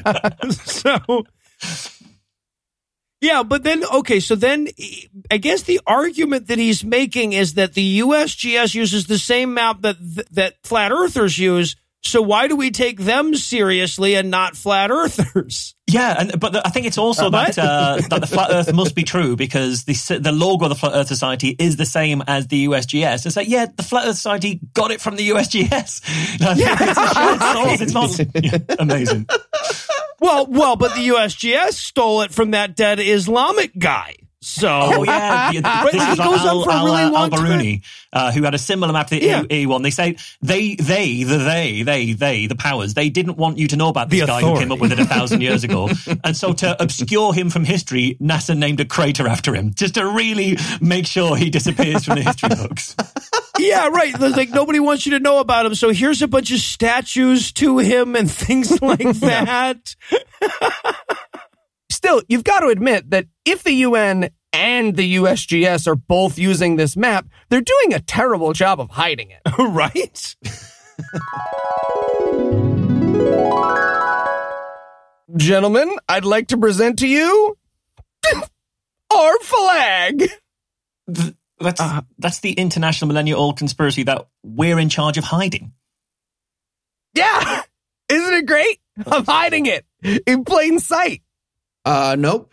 I mean, really just putting it in plain sight, right? We're, we're putting it, if we do that with a flag. And we'll use the map too. okay that's Oh. worse Yeah, that's Yep. definitely worse. Mm-hmm. Oh, you guys, you guys really don't think this is funny? Well, not really. No, it's just a like a super obvious giveaway of our greatest secret. Giveaway of our great secret. Yes, exactly. Thank you. Oh, okay. Um, guess How about you guys don't. hey? Wait, why don't you just show us the symbol you came up with for the UN instead? Uh, you know, actually, actually, I don't really want to right now because um, It's, it's it's the same thing, isn't it? it is the same thing. Yes, Come on. I was so sure you guys were gonna love this. Well, and okay, all right. So here's the pro- he says, you know, all of these different projections are there, and and and and only our map is derided all over the world. And I'm like, first of all, okay, the, I'm pretty sure the fucking Mercator projection is also derided all over the world. But mm-hmm. secondly, people who use that map don't actually think the world is rectangular. right? It's not the map that you're using that we're taking issue. If you guys were just fans of the azimuthal equi- with the fucking equidistant map, if you were just fans of that map, we'd leave you the fuck alone. Yeah, yeah. I think the world looks like paper dolls that are cut out like that. Because he also Idiots. says, like, uh, it- how come the UN flag, the USGS logo, and the flat Earth map, they're all the same map of the world, but only one of those groups is uh, is ridiculed as being outdated. It's like, yeah, because only one of those groups takes that map literally as what the shape of the world is. The others know that's just a projection or a fucking logo. Like, the UN thing comes up all the time. So many times, flat earthers have came up to me at talks and in conversations I've had to say, well, why does the UN need a logo? And if they have got a logo, why is it the flat earth? And why is Antarctica on it? It's like, because nobody fucking lives in Antarctica. It's not a nation. There's no Arctic on there not either. one There's of no the land. U'd ends. yes. Just going up going up to a cop with that logo on your phone, like, can you point me to where my address is on this logo on the front page? Uh, this is official. This is very important. Using a state financed map. It's like one of those private sector maps. Okay, well, I'll tell you what. Technically, this counts as halfway if you count the preface stuff, and I do. So we're going to pause here to catch our collective breaths. But first, let me give videos four through seven the hard sell here. Can the sheeple be awakened? If the earth is round, why am I able to set a ball on it? Will we one day discover a mound of frozen flat earther rogues a few miles into Antarctica? Find out the answers to no questions at all when we return for the conclusion of how much we were willing to watch of Flat Earth Clues. So, welcome to Be Reasonable. Uh, my guest today is Eli Bosnick, who doesn't believe in toothbrushes. Eli, could you tell uh, tell us a little bit about yourself? Thank you, Marsh. I'm sorry, but bones that grow out of my head, they'll be just fine on their own. Thank you. Mm, mm. So, so what do you say to people who say that one of the most important things we have to do for our health every day is brushing our teeth, and yet most of us don't do it properly? Uh, long, boring Gish gallop is what I say, Marsh. Uh, and also I don't answer your question. Besides, uh, it takes too long and it's expensive. Mm, mm, that's that's interesting. Um, but why don't you try Quip? What's uh, Quip? The Jew thing? Quip, it was uh, it was designed to make brushing your teeth more simple, affordable, even enjoyable. It's got a built-in two-minute timer that pulses every 30 seconds to remind you when to switch sides, so it helps guide you to a full and even clean. Two minutes? I mean, Marsh, time is literally money. Mmm, mm. Well, brush heads are automatically delivered on a dentist recommended schedule every three months for just $5. Like with President Lincoln? Mm, well, uh, that's why I love Quip, and it's why they're backed by over 20,000 dental professionals. Quip starts at just $25, and if you go to getquip.com forward slash awful right now, you'll get your first refill pack for free with a Quip electric toothbrush. So you're saying that's your first refill pack free at G-E-T-Q-U-I-P dot com slash awful. Yeah, that's right. I'm in. Glad to hear it. Sorry, I meant I'm mentally ill. I'm ill. Yes, yes, you are. That's the only reason I'm talking to you. White. So, how's it going in here?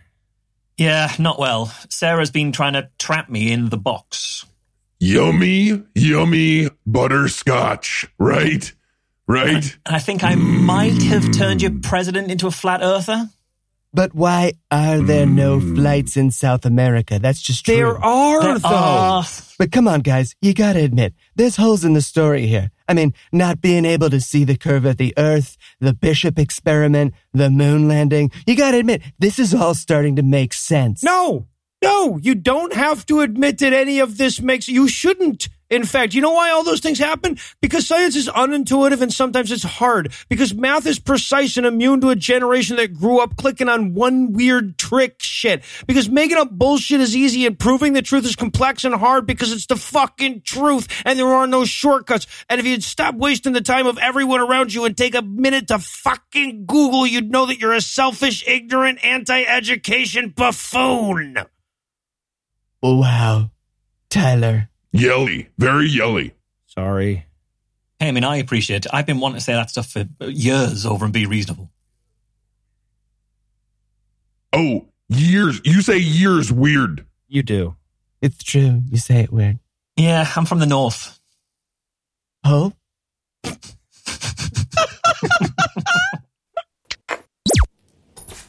And we're back for more of this shit, starting with part four, which he titles Shell Beach. And which I've titled, You Know Movies? Well, Yeah. but before we get to movies, you know mice. Yeah, because if you don't, he can change that. It doesn't have to be mice. He'll, he'll he, can, he can think of To be anything a right now. All right. This is a, a four year old is about to tell us a joke, right? Like, this is that's how this works. He goes, Imagine a mouse in a box. You No. could also use a different. You don't, it doesn't have to be a mouse. That's fine. That's fine. We will work with you. It could be a hamster. Could be a snake. Couldn't be a giraffe. They we would. How would you find a box large enough? So he he spends fifteen fucking minutes setting up mouse and box. Yeah, this this just made me think he had something to hide about mice. And so when later he's talking about how, um, you know, he's talking about how later how a mouse always inspects its surroundings and starts probing for an exit. I was like, yeah, yeah, yeah. Mark Sargent's definitely put a mouse in his ass before. That is definitely what's happened. Well, that would definitely explain why he spent so much time going like, you don't know. I could have just choose a mouse at random. There's no reason for it. It's mice. People like mice. What the fuck? People like mice. I never met anybody who doesn't like mice. Yeah, famously so. Flat earthers. w- We are the lab mice of geography. nope. That's not a good slogan. Shit. Yeah, so he spends three minutes setting up. If you put an animal in a cage, usually it'll settle down depending on the animal. Yeah, yeah. You put a mouse in a cage, it, it sort of settles into lifestyle. It starts, you know, working out, giving each other tattoos, talking to each other about what they're going to do once they're on the outside. They start really getting into lifestyle. Oh, just a mouse lifting weights. Okay, so yeah, now that you understand the very complicated concept of mouse in a box, now we have to imagine a larger box. So for that, we're going to look at a wildlife preserve. That's like a box, right? Sorry, you keep saying this word box. Can you Can, can give me you need a visual aid, of some Of some sort? sort. So like, okay. Yeah. But yeah, Liam okay. Neeson.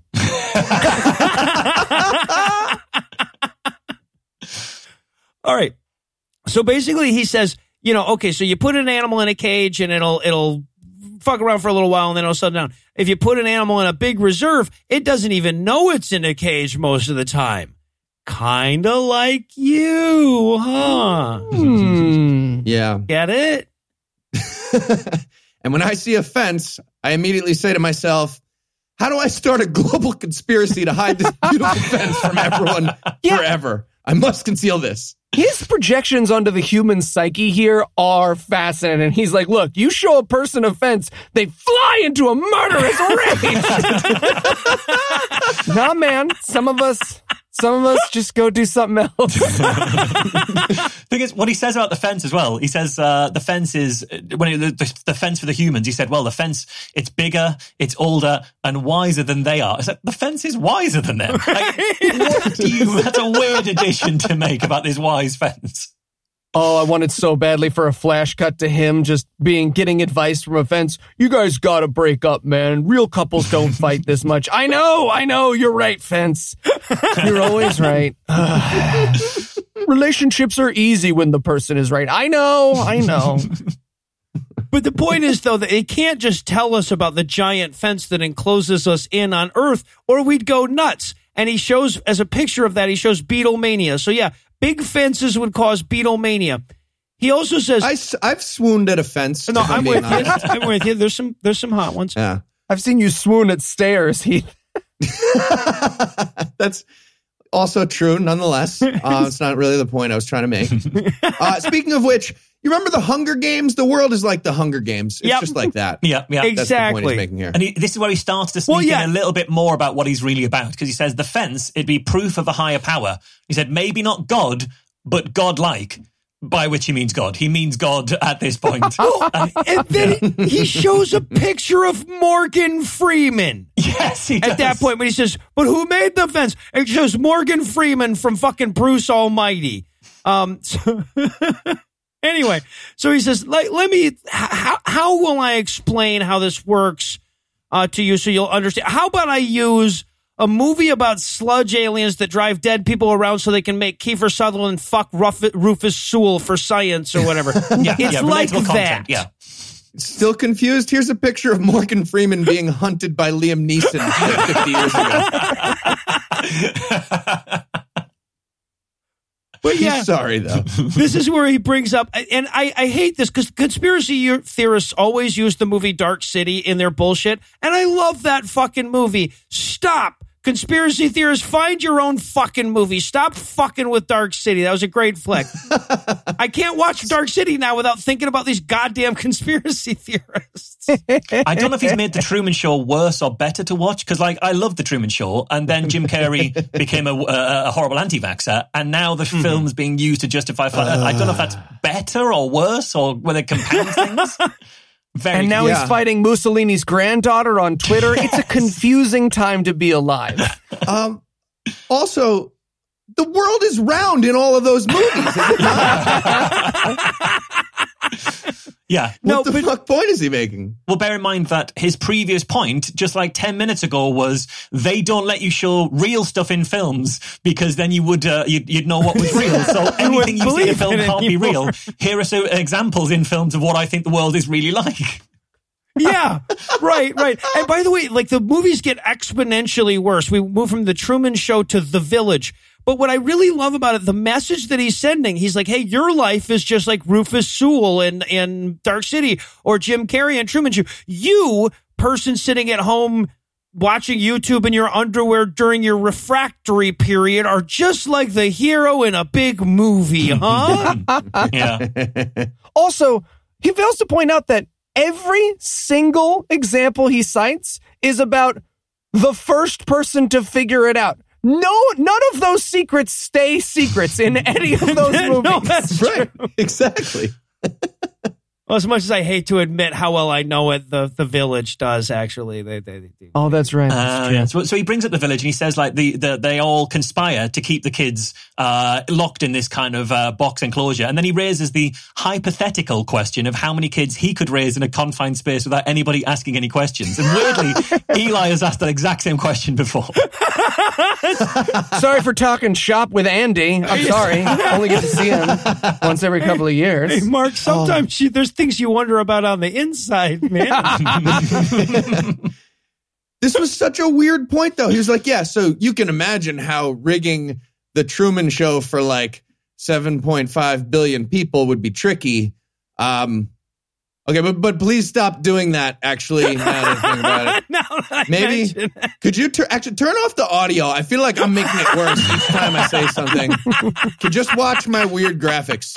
Well, I thought this actually about the weird graphics because it gets later on and he starts really hammering through the graphics pretty quickly. And I thought, I really want to just present this to someone with the sound off and have them narrate it sight unseen and just to see what point they think this is all making just with these random graphics. Oh, See if they can wow, really- that- it'd be a great experiment.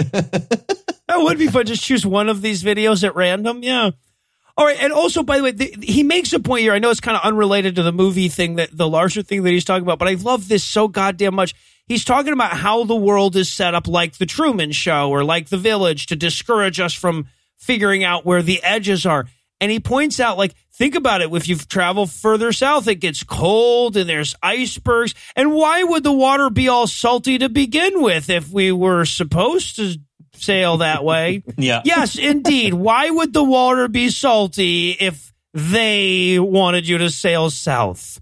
So, I, ironically, right, I, I, a friend of mine works for a, an Antarctica charity, and I asked her the question about that. She said, "Well, the thing," I, I said, "Have you heard this point? It's ridiculous." And she said, "Well, the thing is, the closer you get to Antarctica, the less salty the water gets because the ice is melting and diluting it.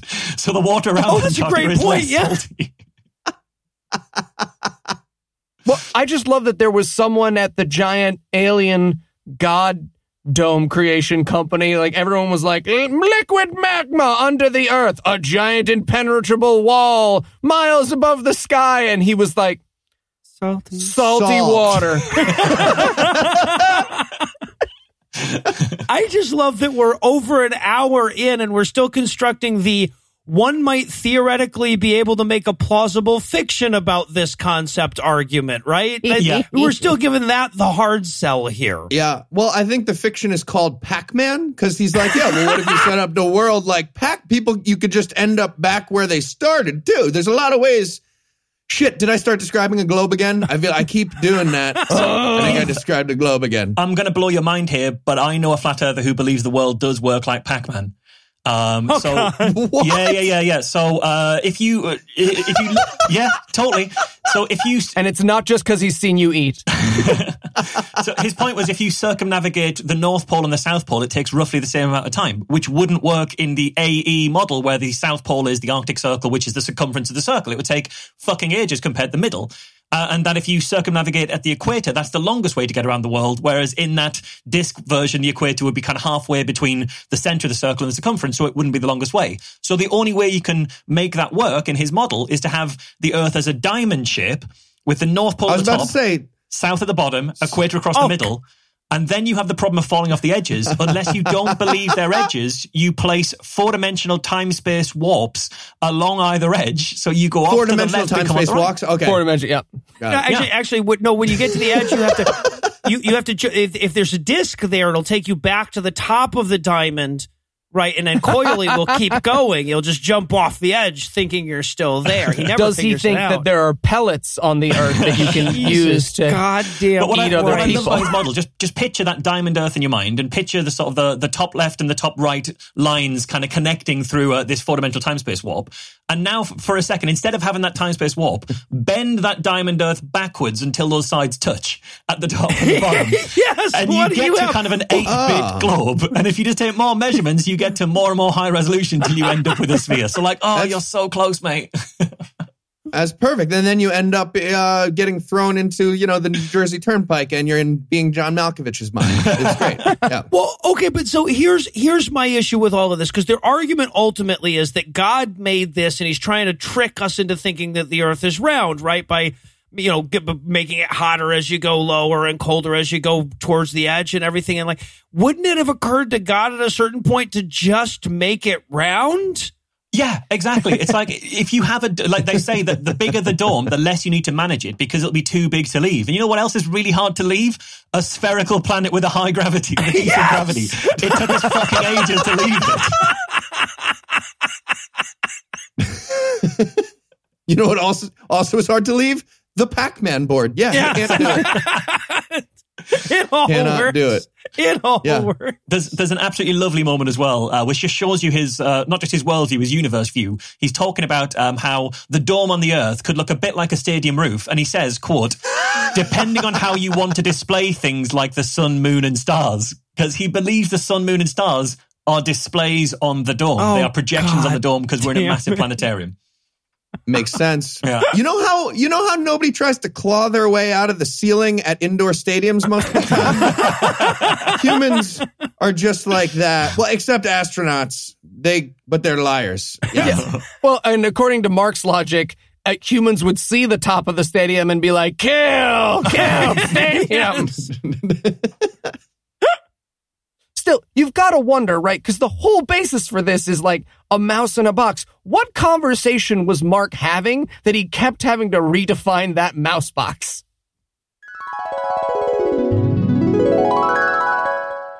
Okay, so imagine you put a mouse in a glass cage. It would die.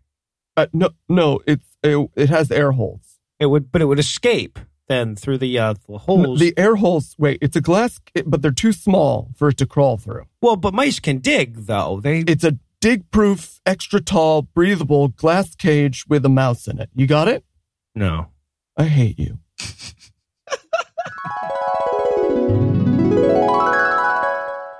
All right, and now we we reach part five. We're almost we're getting close. You can smell part seven from here. Part five, the status quo. Um, now we have Yeah. to start way. this one we have to start way back in early in a non-specific time that was ago. Come on, Yeah. this first sentence is impressively wrong. Look, back then there were five religions. No, no. There was Yeah. never a Yeah. time when there were only five religions. Yeah, he names the five as well. So it's Christianity, Judaism, Islam, Hinduism, and Buddhism. So it's like, haha, unlucky Sikhs, go fuck yourself, ancient Greeks. You guys do not count. Hiding what? Nothing. Hiding nothing. yeah. Also, the, the title of this was uh, i- intriguing to me. The status quo is the name of this section, and I was very excited to find out how how a lie about a round Earth is going to like keep the rich in power. Like, what is there's a bunch of Illuminati hanging out, being like, all right, we got two ideas. Uh, hands up for murder AOC. Great. Great. Hands up for round earth conspiracy. Oh, wow. Okay, a lot more for that. Like what it, Marsh, have you heard like theories on how this keeps the rich in power somehow? Is there like big globe? Like what's the Yeah, What's the end game there? Sort of. Uh, so the people who are behind it all, uh, they don't want you asking questions, so they like to keep you uh, divorced from reality. And so, uh, because you don't know, Sure. like, so uh, one of the things Mark Sargent uh, has said about this is uh, if they hide the truth of the dome from you, you never ask the big questions like who put the dome there, what's beyond the dome, why why is this all here? So you're not you you haven't got access to level of reality to start asking the big questions. But I did ask him, what do they have to gain from it? And he said, well, the thing is, like, if they accept that the dome is there, they'll have to throw out so much of science that it's just going to be chaos and people like NASA's got a budget Ah. and all these other people have got a budget. And we kind of come to that in, in a bit uh, as well. So yeah. Yeah, no, that's actually what this whole video is about. Yeah, yeah. Oh, exactly. that's what he that's what he's going to try to explain here. Okay. Yeah. Yeah. Got it. Okay, but the answer is shh. Yeah. Basically. Yeah, the answer is we know for a fact the dome is there because we can't see it. Because that's how, and the fact that we can't see the dome means not only is it there, but it means they're very good at hiding it from us. And if they're that good at hiding it from us, they must be hiding all sorts of other stuff as well. Look, what is the best funded industry in the world? NASA. That's right. Globes. Exactly. Oh, okay. Space, space exploration and science. We just throw most of our money towards that. Am I right? That is- Therefore, Uh, we do. got, got to keep the balance going. So, okay, but the point, the key here to start is that there are five religions. Shut up. There are five of them. Yeah. All of them used to have a flat earth with a firmament dome thing. That is not remotely true. There is no way to get there from here. No, but if, in, in fairness to him, he does say, I'm not going to go into any detail on that. Uh, because if he does go into detail, it will fall apart immediately. So, and he was right about that. He didn't. he nailed that one. He should have put a post-it on his uh, computer or something to not ever do that while he was writing up this narration. All right, but then Copernicus came along and fucked it up for everybody. And I love the way this is how he tells the story. Then Copernicus came along and said maybe the earth was round and spinning around the sun. So all the religions went along with him. Just, you know, yeah, he, he does say, like, five years ago, you know, there was Copernicus, and he probably had a little help. Cut to an image of Morgan Freeman as God. It was oh, okay, Morgan okay. I see what you're saying here, Mark. So, someone had their uh, their deist hand on the till, uh, on the way on the, the scales at this point. yes. Um, but yeah, but so all the religions followed Copernicus. They were very polite about it. Um, and then Richard Byrd, Harrison Ford with testicular atrophy, uh, came along and fucked it up by seeing that wall from Game of Thrones, apparently. Yeah. Right.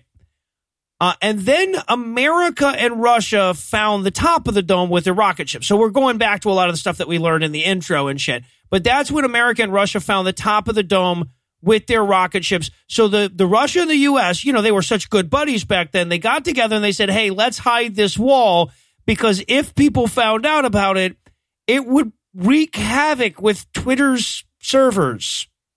okay, there's it's just a tiny moment here, but in this explanation, he says it's like a blind man describing an elephant. and I just wrote, nope, that's not what that story is. Yeah, I That's love not that. that- ab- Yeah, about the wall. It's like a, it's like a, uh, uh, he's a, yeah, a bunch of blind men describing elephants. Yeah, like all those blind men who stand against a wall and describe what they're feeling, which is exactly the same as each other because it's a fucking wall. It's flat in all directions. yeah, that doesn't work when you're talking about a uniform object. You know how you know how when you close your eyes and you touch an elephant's penis and you don't know what it is right away? Nobody? Uh? Why do I always? I'm the only one who's closed doing a blindfolded elephant penis. Get, all right, that's fine. No, never mind. I, Yeah, don't, like- I don't even explain what I meant He, by he, that. we don't blindfold ourselves. Why deny yourself that pleasure? Yeah, right. but yeah, but Ruins now this is where he presents the parade of horribles that would happen if we uh, t- told people about the flat Earth. So f- Twitter servers crashing is just the very beginning, guys.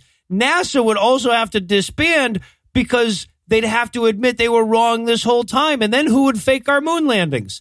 Yeah, and Right? apparently Yeah. that's like it's meant to be a bad thing, but he hates NASA and space programs. So like, this is still good news, surely that NASA's shutting down.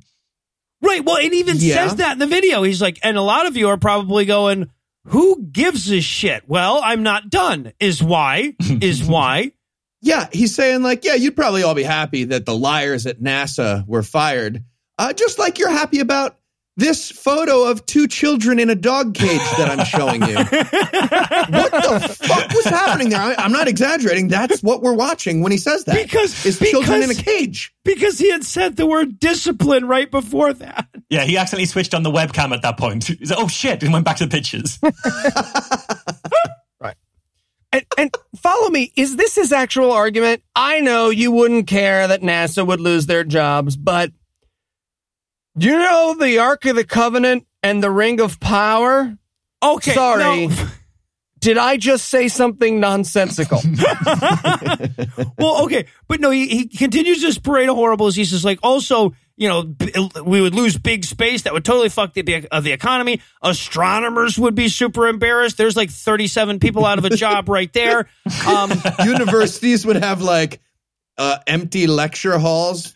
I mean, just in the astronomy building until they reassigned Until it as a room to any other. I mean, planet. But, honestly, like, they probably dedicated to domology at that point. But you know, it's Yeah. just I also love a how lot like of upkeep on those buildings. It, like in Mark Sargent's worldview, in Mark Sargent's worldview, like NASA is the linchpin that holds the entire global economy together. Like without Yes! NASA, all of all of the like, international economy just collapses immediately. yes.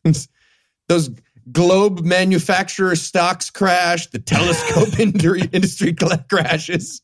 We're done. Well, but no, but here's the thing. Once we got done, you know, I don't know, ripping the flesh from the bones of all the NASA employees, then we would turn our fury on the government and bring the whole fucking thing down. I wrote my notes, I like, I feel like we missed some steps here, Mark. We also miss the fact that not only are you know those buildings going to be repurposed, but famous scientists are going to have to look for other jobs, and those famous scientists that need other jobs will be Stephen Hawking and Carl Sagan. Now, The two Hawking, dead ones. like, Hawking, You couldn't Hawking come up died with after a this single came out. living scientist. Yeah, like Hawking did die after this came out, but Sagan's been dead for decades. I don't think he needs to upskill at this point. He's probably checked out the job market. The fuck is Galileo and Copernicus going to do? I don't know. And this is where the Ark of the Covenant, the Holy Grail, and the Ring of Power become relevant. That's where he, that's, again, that's a quote. I'm not just making fun of the movie. I'm, I am making fun of it, but I'm, I'm doing it by quoting it. He says, and I quote, and this is where the Ark of Co- the Covenant, the Holy Grail, and the Ring of Power become relevant. And I'm like, okay, go on. but, uh, but then he immediately says, I realized as I, I heard myself say that, I said ring of power at the end. That was dumb. That Uh, just Fake. uh, scene. Does anyone believe in the ring of power? no. Okay, I was just checking. hey, do people think the Ark of Covenants is real? Mm-hmm. Like the and the Holy Grail, yeah. Yeah, I The whole- suspect these people. Yeah. Well, uh, All to, to be fair, the Ark of the Covenant is, I mean, was at least real. Like that was a real thing, and it probably still exists fragmentarily somewhere. You know boxes? Remember we talked about you boxes can earlier? put mice in them. You it's know, hard to we put imagine. mice in. Imagine a but God and a box of you mice. put God in a small ornamented box, he's gonna look for the edges, but then he'll settle down. the point that they're making here as well. The point is that um, if we admit the world is flat, religious people might try and use it to say they were right, which is pretty fucking rich, given that the majority of flat Earth proponents are religious people trying to use this to prove the Bible's true. The entire Yes. history really of Yeah. flat Earth is, is a way of proving Right. biblical literalism. It's like you're just pointing to what you're actually doing here. yeah, right. People would be all like me about it. Yeah. You know, you know how the big five religions always team up for stuff. yeah. Okay. That would happen again. No, that's Yeah. the, the maybe the bullshittiest line in this whole thing. He's like, and then all the religions would unite together, and I'm like, nope. Okay, more likely to be- believe the flat Earth shit, man. Just stick Yeah. with that. I just want to know which religion is gonna end up with all the power.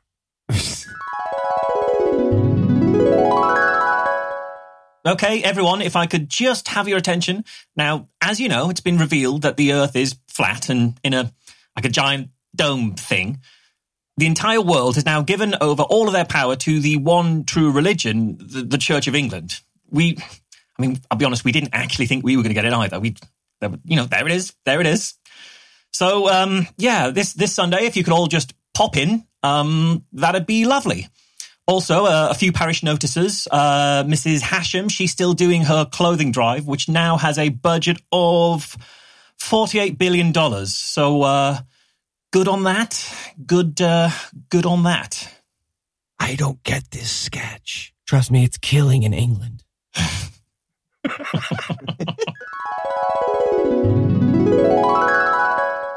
It could be worse. It could be. It could have been a, Yep, a absolutely. worse one. I got And cake. so not only would religion become more powerful, he's also saying like, well, you know, science would be weaker after losing astronomy and astrophysics, they'd be weaker by two entire sciences. yeah, yeah. So, I mean, they'd still have the other big three sciences, you know. You'd still have re- regular physics and um, minerals and vegetables. So, Yeah, but they'd be losing five three we'd at this still turn into religion zombies. Yeah. All right, but yeah, that's that's the problem. Religion would get too much power, so they have to lie about it. Now we get to part six, titled "Depth Perception," and this time we're going to talk about just how thick that Earth coin would have to be. Now I know it's a small thing considering how much dumb shit he's done in this movie so far, but he refers to the thickness of the Earth as its height. Yeah, he does. oh, and again, these videos keep getting better and better with each one because he's got to sum up his previous crazy arguments. so he's like, okay, uh, just so we're all caught up, please start at video one. I numbered them. Uh, we're in a giant dome covered in plasma TVs with danger, danger high and ice around, water, salt. Moon isn't real. All right, sounds good. Right. Cool. Let's get Yeah. to my next set of facts. Got it. Invisible vibranium, super LEDs with the stars shown on them. Uh, try to keep up. Moving on. No, I will not move on. Absolutely not. No questions. Also, what's a super LED? I are they special? I you can't you can't show stars in regular ones. Yeah, but uh, what he's doing there, he's making a fundamental error. Is that uh, you buy the latest technology, it's going to date really quickly. It's just a false economy. You're better off waiting, wait for the price to come down a little, wait for it to be a bit established. Never be an early adopter. It's just not worth it. we are slashing prices. Yeah, if you do it right, you only have to buy one dome. That's what I'm saying. You buy one dome if you do it right. Um, yeah, so, so basically, yeah, he sums it up. He says, okay, so we've got the dome and the oxygen gets lower as you go up. We got the icebergs and the coldness out to the edges. But what if you tried to dig through the whole earth? Even dumb people can dig after all. Uh, Just on the, the salt water for a second. So at, at this point when I was watching it, I messaged my friend again and said, like salt water, yeah, his argument is it'll prevent sailors from traveling because they can't drink the salt water, so they can't get enough fresh water on board to travel around. My friend said, yeah, the sailors would just like lick an iceberg once you get there. It's fine. It's pretty fresh. But the other point that I made was like, yeah, sailors can't travel, but marine animals can travel in the salt water. And she said, right now I am looking at a map of some tagged albatrosses right now f- flying around the southern hemisphere. I can show you the map once it's no longer uh, embargoed. So yeah, he's not thought about birds here. He's very up on his mice, but he's not so up on birds yeah, and well, you can't put them in the boxes the same. Yeah, Birds birds really fuck up a lot of Mark Sargent's ideas. So Clearly. Also, what was the concept with the sucking the oxygen out? Like that was part of the, there was the salt water, so it would be harder to go outwards on the water, and also it would be harder to go up and get near the dome because they'd suck oxygen in strata out mm-hmm. out of the air with a, an oxygen sucking machine, and and then like like put some like the the paper that keeps the cheesecake slices separate to keep the, the air from mixing back together. Like I, I didn't understand this part. Also, where's the oxygen? If, it's, if they are sucking oxygen out, where's it? How are they putting it back in? well, it, it, it sucks out from the top and goes back to the bottom. People, come on, it's obviously right, out through volcanoes, probably. Also, I gotta point this out here. This is so funny because again, the whole video is just this guy saying nonsense and somebody putting up whatever Google images they come up with as he's as he's saying this. So continuously, they keep showing memes that are designed to show how stupid flat eartherism is, but they but they don't know. They're too stupid to realize that. So they keep showing this image that someone has created this image to show how the Earth can't be flat because then gravity would be at angles towards the edge, right? You know, towards the densest p- point. And they keep showing that image, not realizing what those little arrows are meant to denote. So I thought that, that was just a fun little uh, uh, addendum I wanted to toss on. But yeah, anyway, so they they've got the edges figured out. They got the up stuff figured out because you can't go in a balloon because the oxygen will go away. But how do you keep people from going down? Well, God made it hotter as you go down. You see. and of course he added volcanoes, you know, as a convincer. Yes. he had to sell the hotter. I, I adore the source of heat in Mark Sargent's version of the world, which is there's a set of furnaces 50 miles below the surface. That answers all of my questions about where this heat could be coming from. I've got no follow up on that. 50, 50 miles of furnaces, got it. That's literally his argument. Yeah. Okay, I'm su- I, I'm sure everyone listening at home who isn't familiar with this assumed that Marsh was doing a disservice to the argument by saying furnaces 50 miles below the earth. Those are literally the words he uses. Yes, Indeed. they are. Yeah. And you got to wonder what that pitch meeting was like. All right, gentlemen, I present the volcano. That, that's a mountain full of lava. Right? Right? Sorry. Yeah. Uh, what does it do? What does it do? What does it do? What does it do? Um, okay, well, it convinces people that the earth is round. Oh, um, I'm sorry. How does it do that?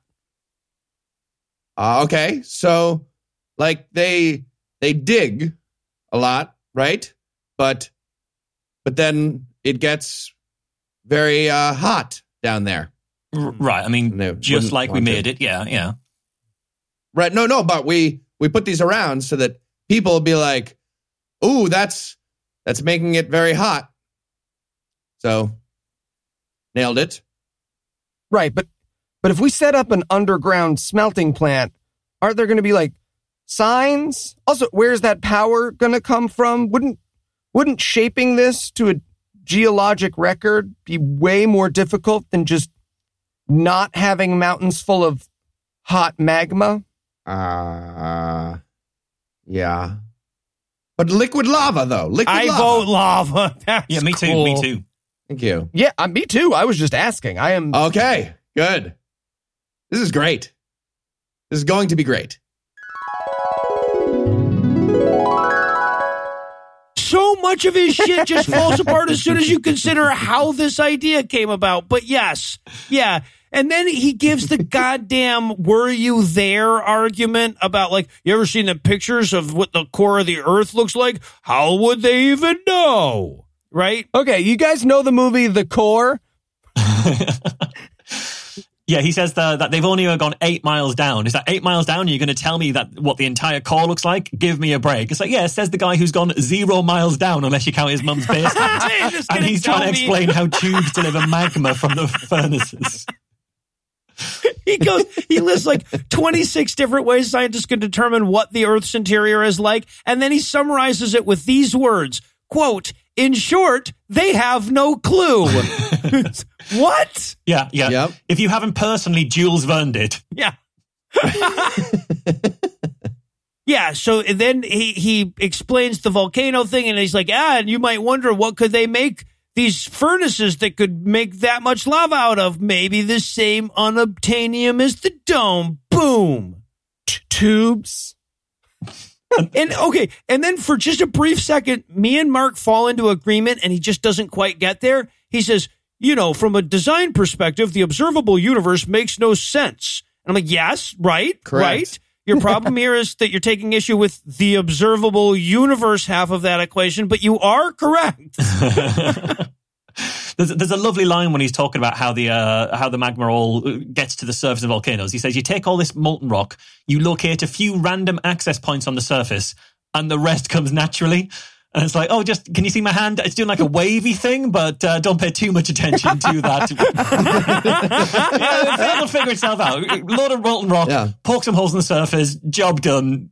And then there's a retire. little Right. underground tubes filled with liquid magma, etc., etc., etc. I don't want to bore you with all the details there. No questions.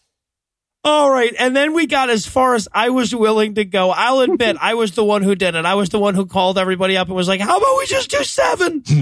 um, but this is it. This is part seven, the long haul. So now we're going to get, we're really going to dive into detail about airplanes and how they also fuck up his thing. Right? This is where we talk about the southern hemisphere and how hard it is to fly there? Sorry, the the outside part. Oh, right, right. No, I'm sorry. The The outside outside hemisphere. hemisphere. And look, there are a lot of flat earth proofs that are entirely destroyed by someone would probably have mentioned that, but none more so than the seventh clue, which is just like everyone who has ever flown a plane hasn't been like, okay, guys, this is crazy. I'm going to, I'm going to Perth, right? 20 minutes in, I'm there. Yeah, but he's going to prove how flat the Earth is with Travelocity, and the way he's going to do this is by picking locations in like, you know, whatever Cape Town and somewhere in South America, and saying, "Hey, look, you can't fly directly from one to the other. Everything goes through." The hemisphere with 92% of the airline travel in it. right? Like the, the the reality of it is, yes, there are a limited. We already mentioned a couple of them. There are a limited few places. Like you can go. What did you say? Johannesburg to Perth in one go. Yes, yeah, yeah, yeah. Right. So there's a couple of those things that, like, yeah, there's enough people traveling between one and the other to make it commercially viable. But no, yeah, that's how. Look, I fucking I flew from Jacksonville, Florida, to Louisville, Kentucky, through Boston once. That would only make sense if the East Coast was a tube. What the fuck are you talking about? Big layover is running the show, pulling strings behind the scenes. Oh shit! What if this entire conspiracy is run by the people who own bars in airports? Yes. Because it's like you've got the layovers to keep people there. Ah. Oh, Duty free. It's big duty free. Yeah, Jerry Seinfeld figured it out a long time ago. It was all about the tuna sandwich. It's Yeah. all there to sell you the tuna sandwich. but I, I love that there's counterexamples. Like you just mentioned one, Marsh, right? There's Perth to Johannesburg. You Yeah. can go. Yeah. And and Mark Sargent admits it too. He's like, okay, well, I mean, you might find the occasional nonstop flight between the places I'm describing. Uh, the Earth is flat most of the time. but Well, and also he keeps using these really out of the way places, right? He's like, also, if you want to fly directly into Oingo Boingo, Australia from, you know, the the plains of Patagonia, you're not going to find shit. Yeah, yeah. If you can't fly directly from like my mate's house to my other friend's house without, you know, without stopping, I tried to fly from Rio de Janeiro back to Rio de Janeiro. Not a single nonstop flight in a big spirally circle thing. What It was the, fuck is longest distance. It was the greatest distance between two points was the problem. Greater, greater. No, they wouldn't do it. Suspect. Um, and I love to uh, just to give you an idea of what a brilliant guy we're dealing with. At one point, he says, "We're going to look at a bunch of cities around Australia because I'm unfamiliar with the term Oceania, despite referencing 1984 repeatedly in these videos. That's the guy that I am." Then we're going to also look in some cities in South America. No, smaller ones. No, no, Smaller, really small. With a mailbox? Are you kidding me? I can't fly from the Incan Empire to Australia. what the fuck? Uh, there's a point here that I noticed that had, that had been coming up a couple of times, right? He keeps showing, and he shows at the start of this video or in, in the middle of this video as well, the Flat Earth Society logo. And I kind of have to do a little digression here to, to point this out. In that, in Behind the Curve, he, the the, the uh, video on uh, the documentary on Netflix uh, about Mark Sargent, he also says he's part of the Flat Earth Society. But no flat earther that I've talked to believes that the Flat Earth Society is real anymore. They believe that they're all paid shills, uh, paid by the government in order to spread misinformation. So every flat earther I've ever met since about 2015 says the Flat Earth Society is a, a, a bogus operation run by the government to throw you off the scent. And this keeps happening. People who become big in flat Earth, uh, after a while, get uh, get ejected from the community. Not just in the sense that we don't like them anymore, but they were never part of this community. They were always liars. And I asked someone about this. I asked why this happens.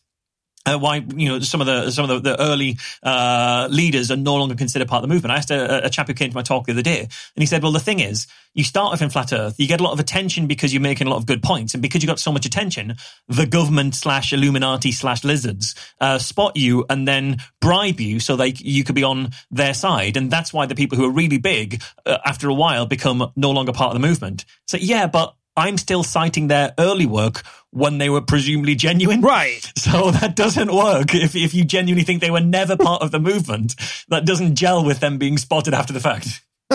I just love this downward spiral they're in that when they realize they themselves are wrong, they have to assume that they themselves are in on it. Yeah, yeah. Right? Like, what a terrifying circle you've created here. And this is the problem with a, a worldview and a community that's based around uh, a central ideology that's got no foundational basis in reality. Is you've got nothing to anchor it to. So anybody who's uh, a, you know a prophet and see, uh, and speaker of the truth one day can just be eaten up and spat out as a shill the next day because there's no way of verifying what they're saying because there's no Right. verifying it. Right. So, but at the very least, now I will give him at least this much credit. At the very least, Mark points out at this point, he's like, okay, so you're probably wondering why pilots don't tell us about this. Well, well, pilots are fucking stupid. right? Like, that's his argument. He's like, do you think fucking pilots could handle this kind of truth? Come Nah, on. they're just following the ways. You get inside a cockpit, it's just ways with one button start and it hit it. I'm Yes. not even looking out the front of the plane, let me tell you. He goes, pilots use GPS, which was made by the government. The same guys that closed off Antarctica. Dude, we're flying into a big metal dome. No, it says on the thing to go straight. I'm following the map. All pilots are Michael Scott driving into a lake. Oh, you got to wonder what a flight in Mark Sargent's world feels like. Did you hear how rude she was? I didn't say I was going to punch her baby. I said her baby is looking to be punched. That's totally different. Totally different. Jesus. No, absolutely. Oh, we get little TVs. Yes, we get little TVs. Good evening, ladies and gentlemen. This is your pilot speaking. Thanks for joining us on this trip from Sydney to Rio de Janeiro. We're looking at a brisk uh, 49 stop, 238 hour flight. Just be cool about it. No reason. Just, just, that's how you know, I mean, my point stops is not everyone looking to get punched gets punched. I'm just saying. Yep, totally, totally. Kids entertainment. Nice. There will be a brief hour and a half period where it is uh, illegal to open your window. So you could just not do that. Uh, don't worry about it. Just follow that rule. Uh, all right. So just uh, sit back and enjoy the flight. Flight attendants, prepare for demons. Uh, Eli, did he just say prepare for demons? Yes, they have all three Minions movies. There are three Minions movies? Yeah, they fucking are. I'm not mad at the babies. It's the parents that are taking the baby. You keep writing in stuff where I'm mad at the fucking baby. But okay, but now I'm mad and I want to end the episode. So God damn it, we're done. Um, so hooray, we made it. But the good news, of course, is apparently there's a lot of money to be made in lying about the shape of the earth. And as near as I can tell, most of the shapes are unexplored. So to close things off tonight, I ask you guys, using arguments at least as convincing as the ones in this video, tell me what shape the earth is and how you know. Oh, um, it is the shape of an elephant penis. Um, I know that from touching an elephant penis. And I could prove this to Mark Sargent if he ever accepts my challenge, and he won't. And Won't reach in the I call him popcorn all bucket. the time. I email him. he gives you his phone number. All right, so Marsh, you got any guesses? Yeah, so I, I think uh, if the 3D sphere model is wrong uh, and the 2D circle Earth is apparently better, by simple logic, a one dimensional model is even better than that. so I therefore think that the Earth is a one dimensional dot. And if you think about it, if you think about it, right, you get taught about circles really early on at school, so it's got to be a lie. Yeah, right. It must be. A, I, no, I'm going. I'm going to one up you, man. Zero dimensional Earth is a black fucking hole. I'm oh. going the whole Oh. way. Negative four dimensions. Damn it. All right. Uh, well, obviously, the big hole in Mark's theory is birds. Uh, he hasn't taken them into account quite a bit. So I'm going to go with the Earth being in the shape of a not bird. So it cancels out all the birds. Okay, all right. Birds aren't real, is Uh, my point. Yeah, no, exactly. I'm sorry. Only Eli really followed the assignment. He had to use arguments as convincing as the ones in this video. Thank you. All right. So, Marsh, when the shock wears off and, and we get the courage to dive back in for the next seven videos, are, would you be willing to go through this again with us? How could I not? I've been living this world for uh, a few years now. I can do it for one more uh, one more session, sure. And we won't take down skepticoftheyear.com unless you do. Assuming Marsh doesn't get murdered by Neil Armstrong, who is standing behind him right now. All right. Well, Marsh, I can't thank you enough for suffering alongside us once again and for all the work that you do, man. Yeah, well, thank you, man. It's, a, it's an absolute pleasure to be here. Yeah, cheers. And well, that's going to do it for our review of Flat Earth Clues 1 through 7. That's not going to do it for the episode just yet because we still need to remind ourselves that our task never ends. So, Eli, tell us what's on deck? Flat Earth clues 8 through 14, motherfuckers. Oh, already? No breaks for the wicked. All right. So, with that to look forward to, we're going to bring episode 190 to a merciful close. Once again, a huge thanks to Michael Marshall of the Good Thinking Society, and a perhaps even huger thanks to all the Patreon donors that help make the show go. If you'd like to count yourself among the ranks, you can make a per episode donation at patreon.com slash godawful, and thereby earn early access to an ad free version of every episode. You can also help us a ton by leaving us a five star review on iTunes and by sharing the show on all your various social media platforms. And if you enjoyed this show, be sure to check out our sibling shows, The Scathing Atheist, Citation Needed, and The Skeptocrat, available on iTunes, Stitcher, and wherever else podcasts live. If you have questions, comments, or cinematic suggestions, you can email godawfulmovies at gmail.com. Legal services for this podcast are provided by the law offices of P. Andrew Torres. Tim Robertson takes care of our social media. Our theme song is written and performed by Ryan Slatnik of Evil Drafts on Mars. All of the music was written and performed by our audio engineer, Morgan Clark, and was used with permission. Thanks again for giving us a chunk of your life this week. For Heath Enright and Eli Bosnick, I'm Noah Lugeons. Promise to work hard to earn another chunk next week. Until then, we'll leave you with the Breakfast Club close. On the other side of the dome in Westeros, a group called the Donut with a Missing Dome Thing in the Middle Part Earthers are really gaining traction. Mark Sargent went on to be considered an actor and a paid government shill by many in the Flat Earth movement. That really happened. The government went on to ask for their show money back. Birds were not, in fact, real.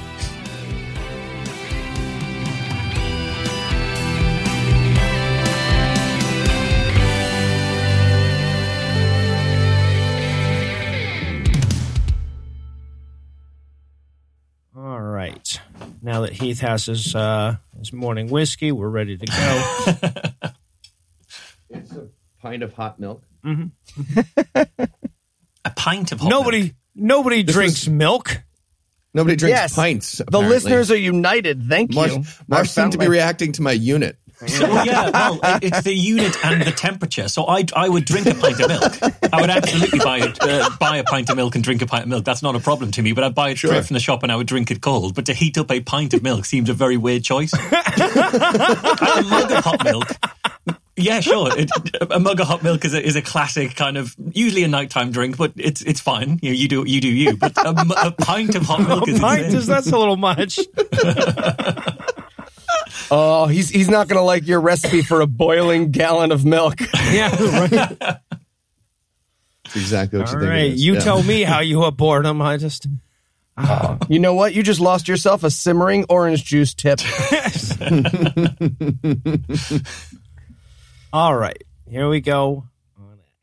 You could use a variety of other animals for this example too. Here are some other animals. Sorry, it's confusing with the mouse. Let me explain again. Imagine know, you put a candy bar into a glass. Fuck. Damn it. This screws. it. Shit. Doodly do five. Yeah, of course, there are three Minions movies. He gets it. All right. Who's arguing about that? so we're scrolling past Get the fuck off my plane. Doodly Doos 8 through 11 or, or whatever it was. I love this skit so much. too. From Manchester, so sort of, was the line that really got me this morning. Yeah, can I change that to Newcastle, or will people in America not know Newcastle? It's just I'm, fr- I'm you from can Newcastle. change it to where you are from. Yes, you can. Okay.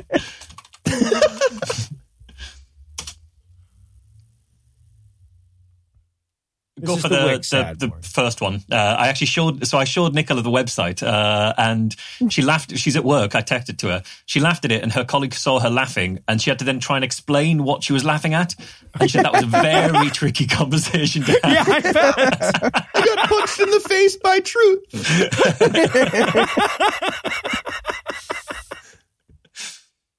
So the thing is, Noah, that ball point that you made as a joke isn't actually that far away from one of the most common flat Earth uh, arguments. Oh, oh Um, my! yeah, genuinely, genuinely. Seriously? Yeah, yeah, it's, but it's not a ball they use. It's uh, it's water. So one of their arguments is you can't get water to stick to a non-flat surface. So if the Earth is a sphere, water would just drip off it. Um, and a guy at the Flat Earth convention I attended in Birmingham. Wait, wait, wait. Oh no! I see. Wait, wait, Yeah, yeah, yeah. I, I, I don't know. I think water just might be accelerating outward at all moments. That's it's legitimately So- their argument. So there's a couple of arguments around water. They always say water always finds its level. It always goes flat.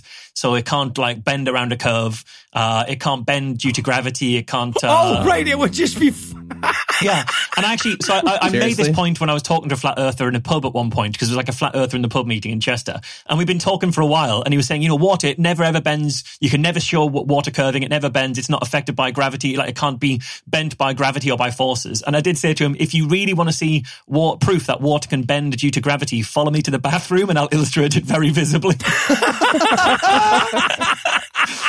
or look at this bent water molecule. It's literally a bent molecule It is. But of uh, hydrogen and oxygen. Idiot. There was a guy at the Flat Earth convention who said he could prove that he, he was on camera for like Lad Bible or someone uh, other kind of online uh, sort of semi news thing, and he said he'd prove the world is flat uh, by using a glass of water, and he poured the glass of water over his head legitimately and said, "You see, the water just runs off my head. It would just run off the earth. It would run off the ball." Wait, Marsh but- steps into but frame. where would it Mm. run to? I, I'm just, I'm What trying about to picture the image they have that the water would just be in perpetual motion forever. it would get to the other side and then fall back towards us. It's it's just dropping. It does- It's we don't know what's uh, below the earth. None of us have uh, ever been to the edge and paid paid over or anything like that. So who knows what's below? But water would just run off. Apparently, yeah. So that's uh that's a beautiful one. And I also in my talk I demonstrate. They say you know you can't get water to uh, bend around a, a sphere, bend around a circle. It's just impossible. And uh, I demonstrate it by using one of their favorite tools, which is a spirit level. They love using spirit levels to prove that things are flat, they're not moving, you know, that they're not uh, that we're not going around a ball because the spirit level shows that it's directly flat. I'm, I'm, I'm sorry. Wait, what, what is a spirit level? Oh, uh, like a, a, a level, a meter. So you measure. It's like a, a tool that allows you to tell what something what, that something's flat. Oh, a bubble level. Okay, yeah, a bubble okay, level, all right, exactly. gotcha. Yeah, bubble in the middle in a thing. So okay. you can use that. We uh, should explain. All British people think that bubbles are ghosts. no, it's all tools in Britain are filled exclusively with alcohol, with high, high grain alcohol. So that's why we call it a spirit level. It's neat vodka in there. It's the only way we can get through. Um, but yeah, you, you can demonstrate the world's flat. Uh, sorry, you can demonstrate that water will uh, curve around uh, a sphere under the right kind of pressures using a spirit level or a bubble meter, a bubble level. If you just look really carefully at the bubble in the bubble level, because it's very clearly a bubble of air with liquid curved around it because of the pressures. That's, That's true. Yeah. so so like we have a disc not a not a globe and there's just like bunch of water under the bottom being like shut up shut up, shut up. To be fair, Be that's that's amazing. Which means that at some point in Marsh's life, someone's been like explaining something to him, and he's been like, "You know the thing in your hand? Look at it. yeah. That's The exactly bubble is round." And someone's been. I guarantee you, someone has hidden a spirit level while making hard eye contact with Marsh, just being like, "Nope, come on, it's behind your back. Don't do. Don't turn around. Don't keep where'd turning." you put it It's amazing. The preceding podcast was a production of Puzzle in a Thunderstorm LLC, copyright 2019, all rights reserved.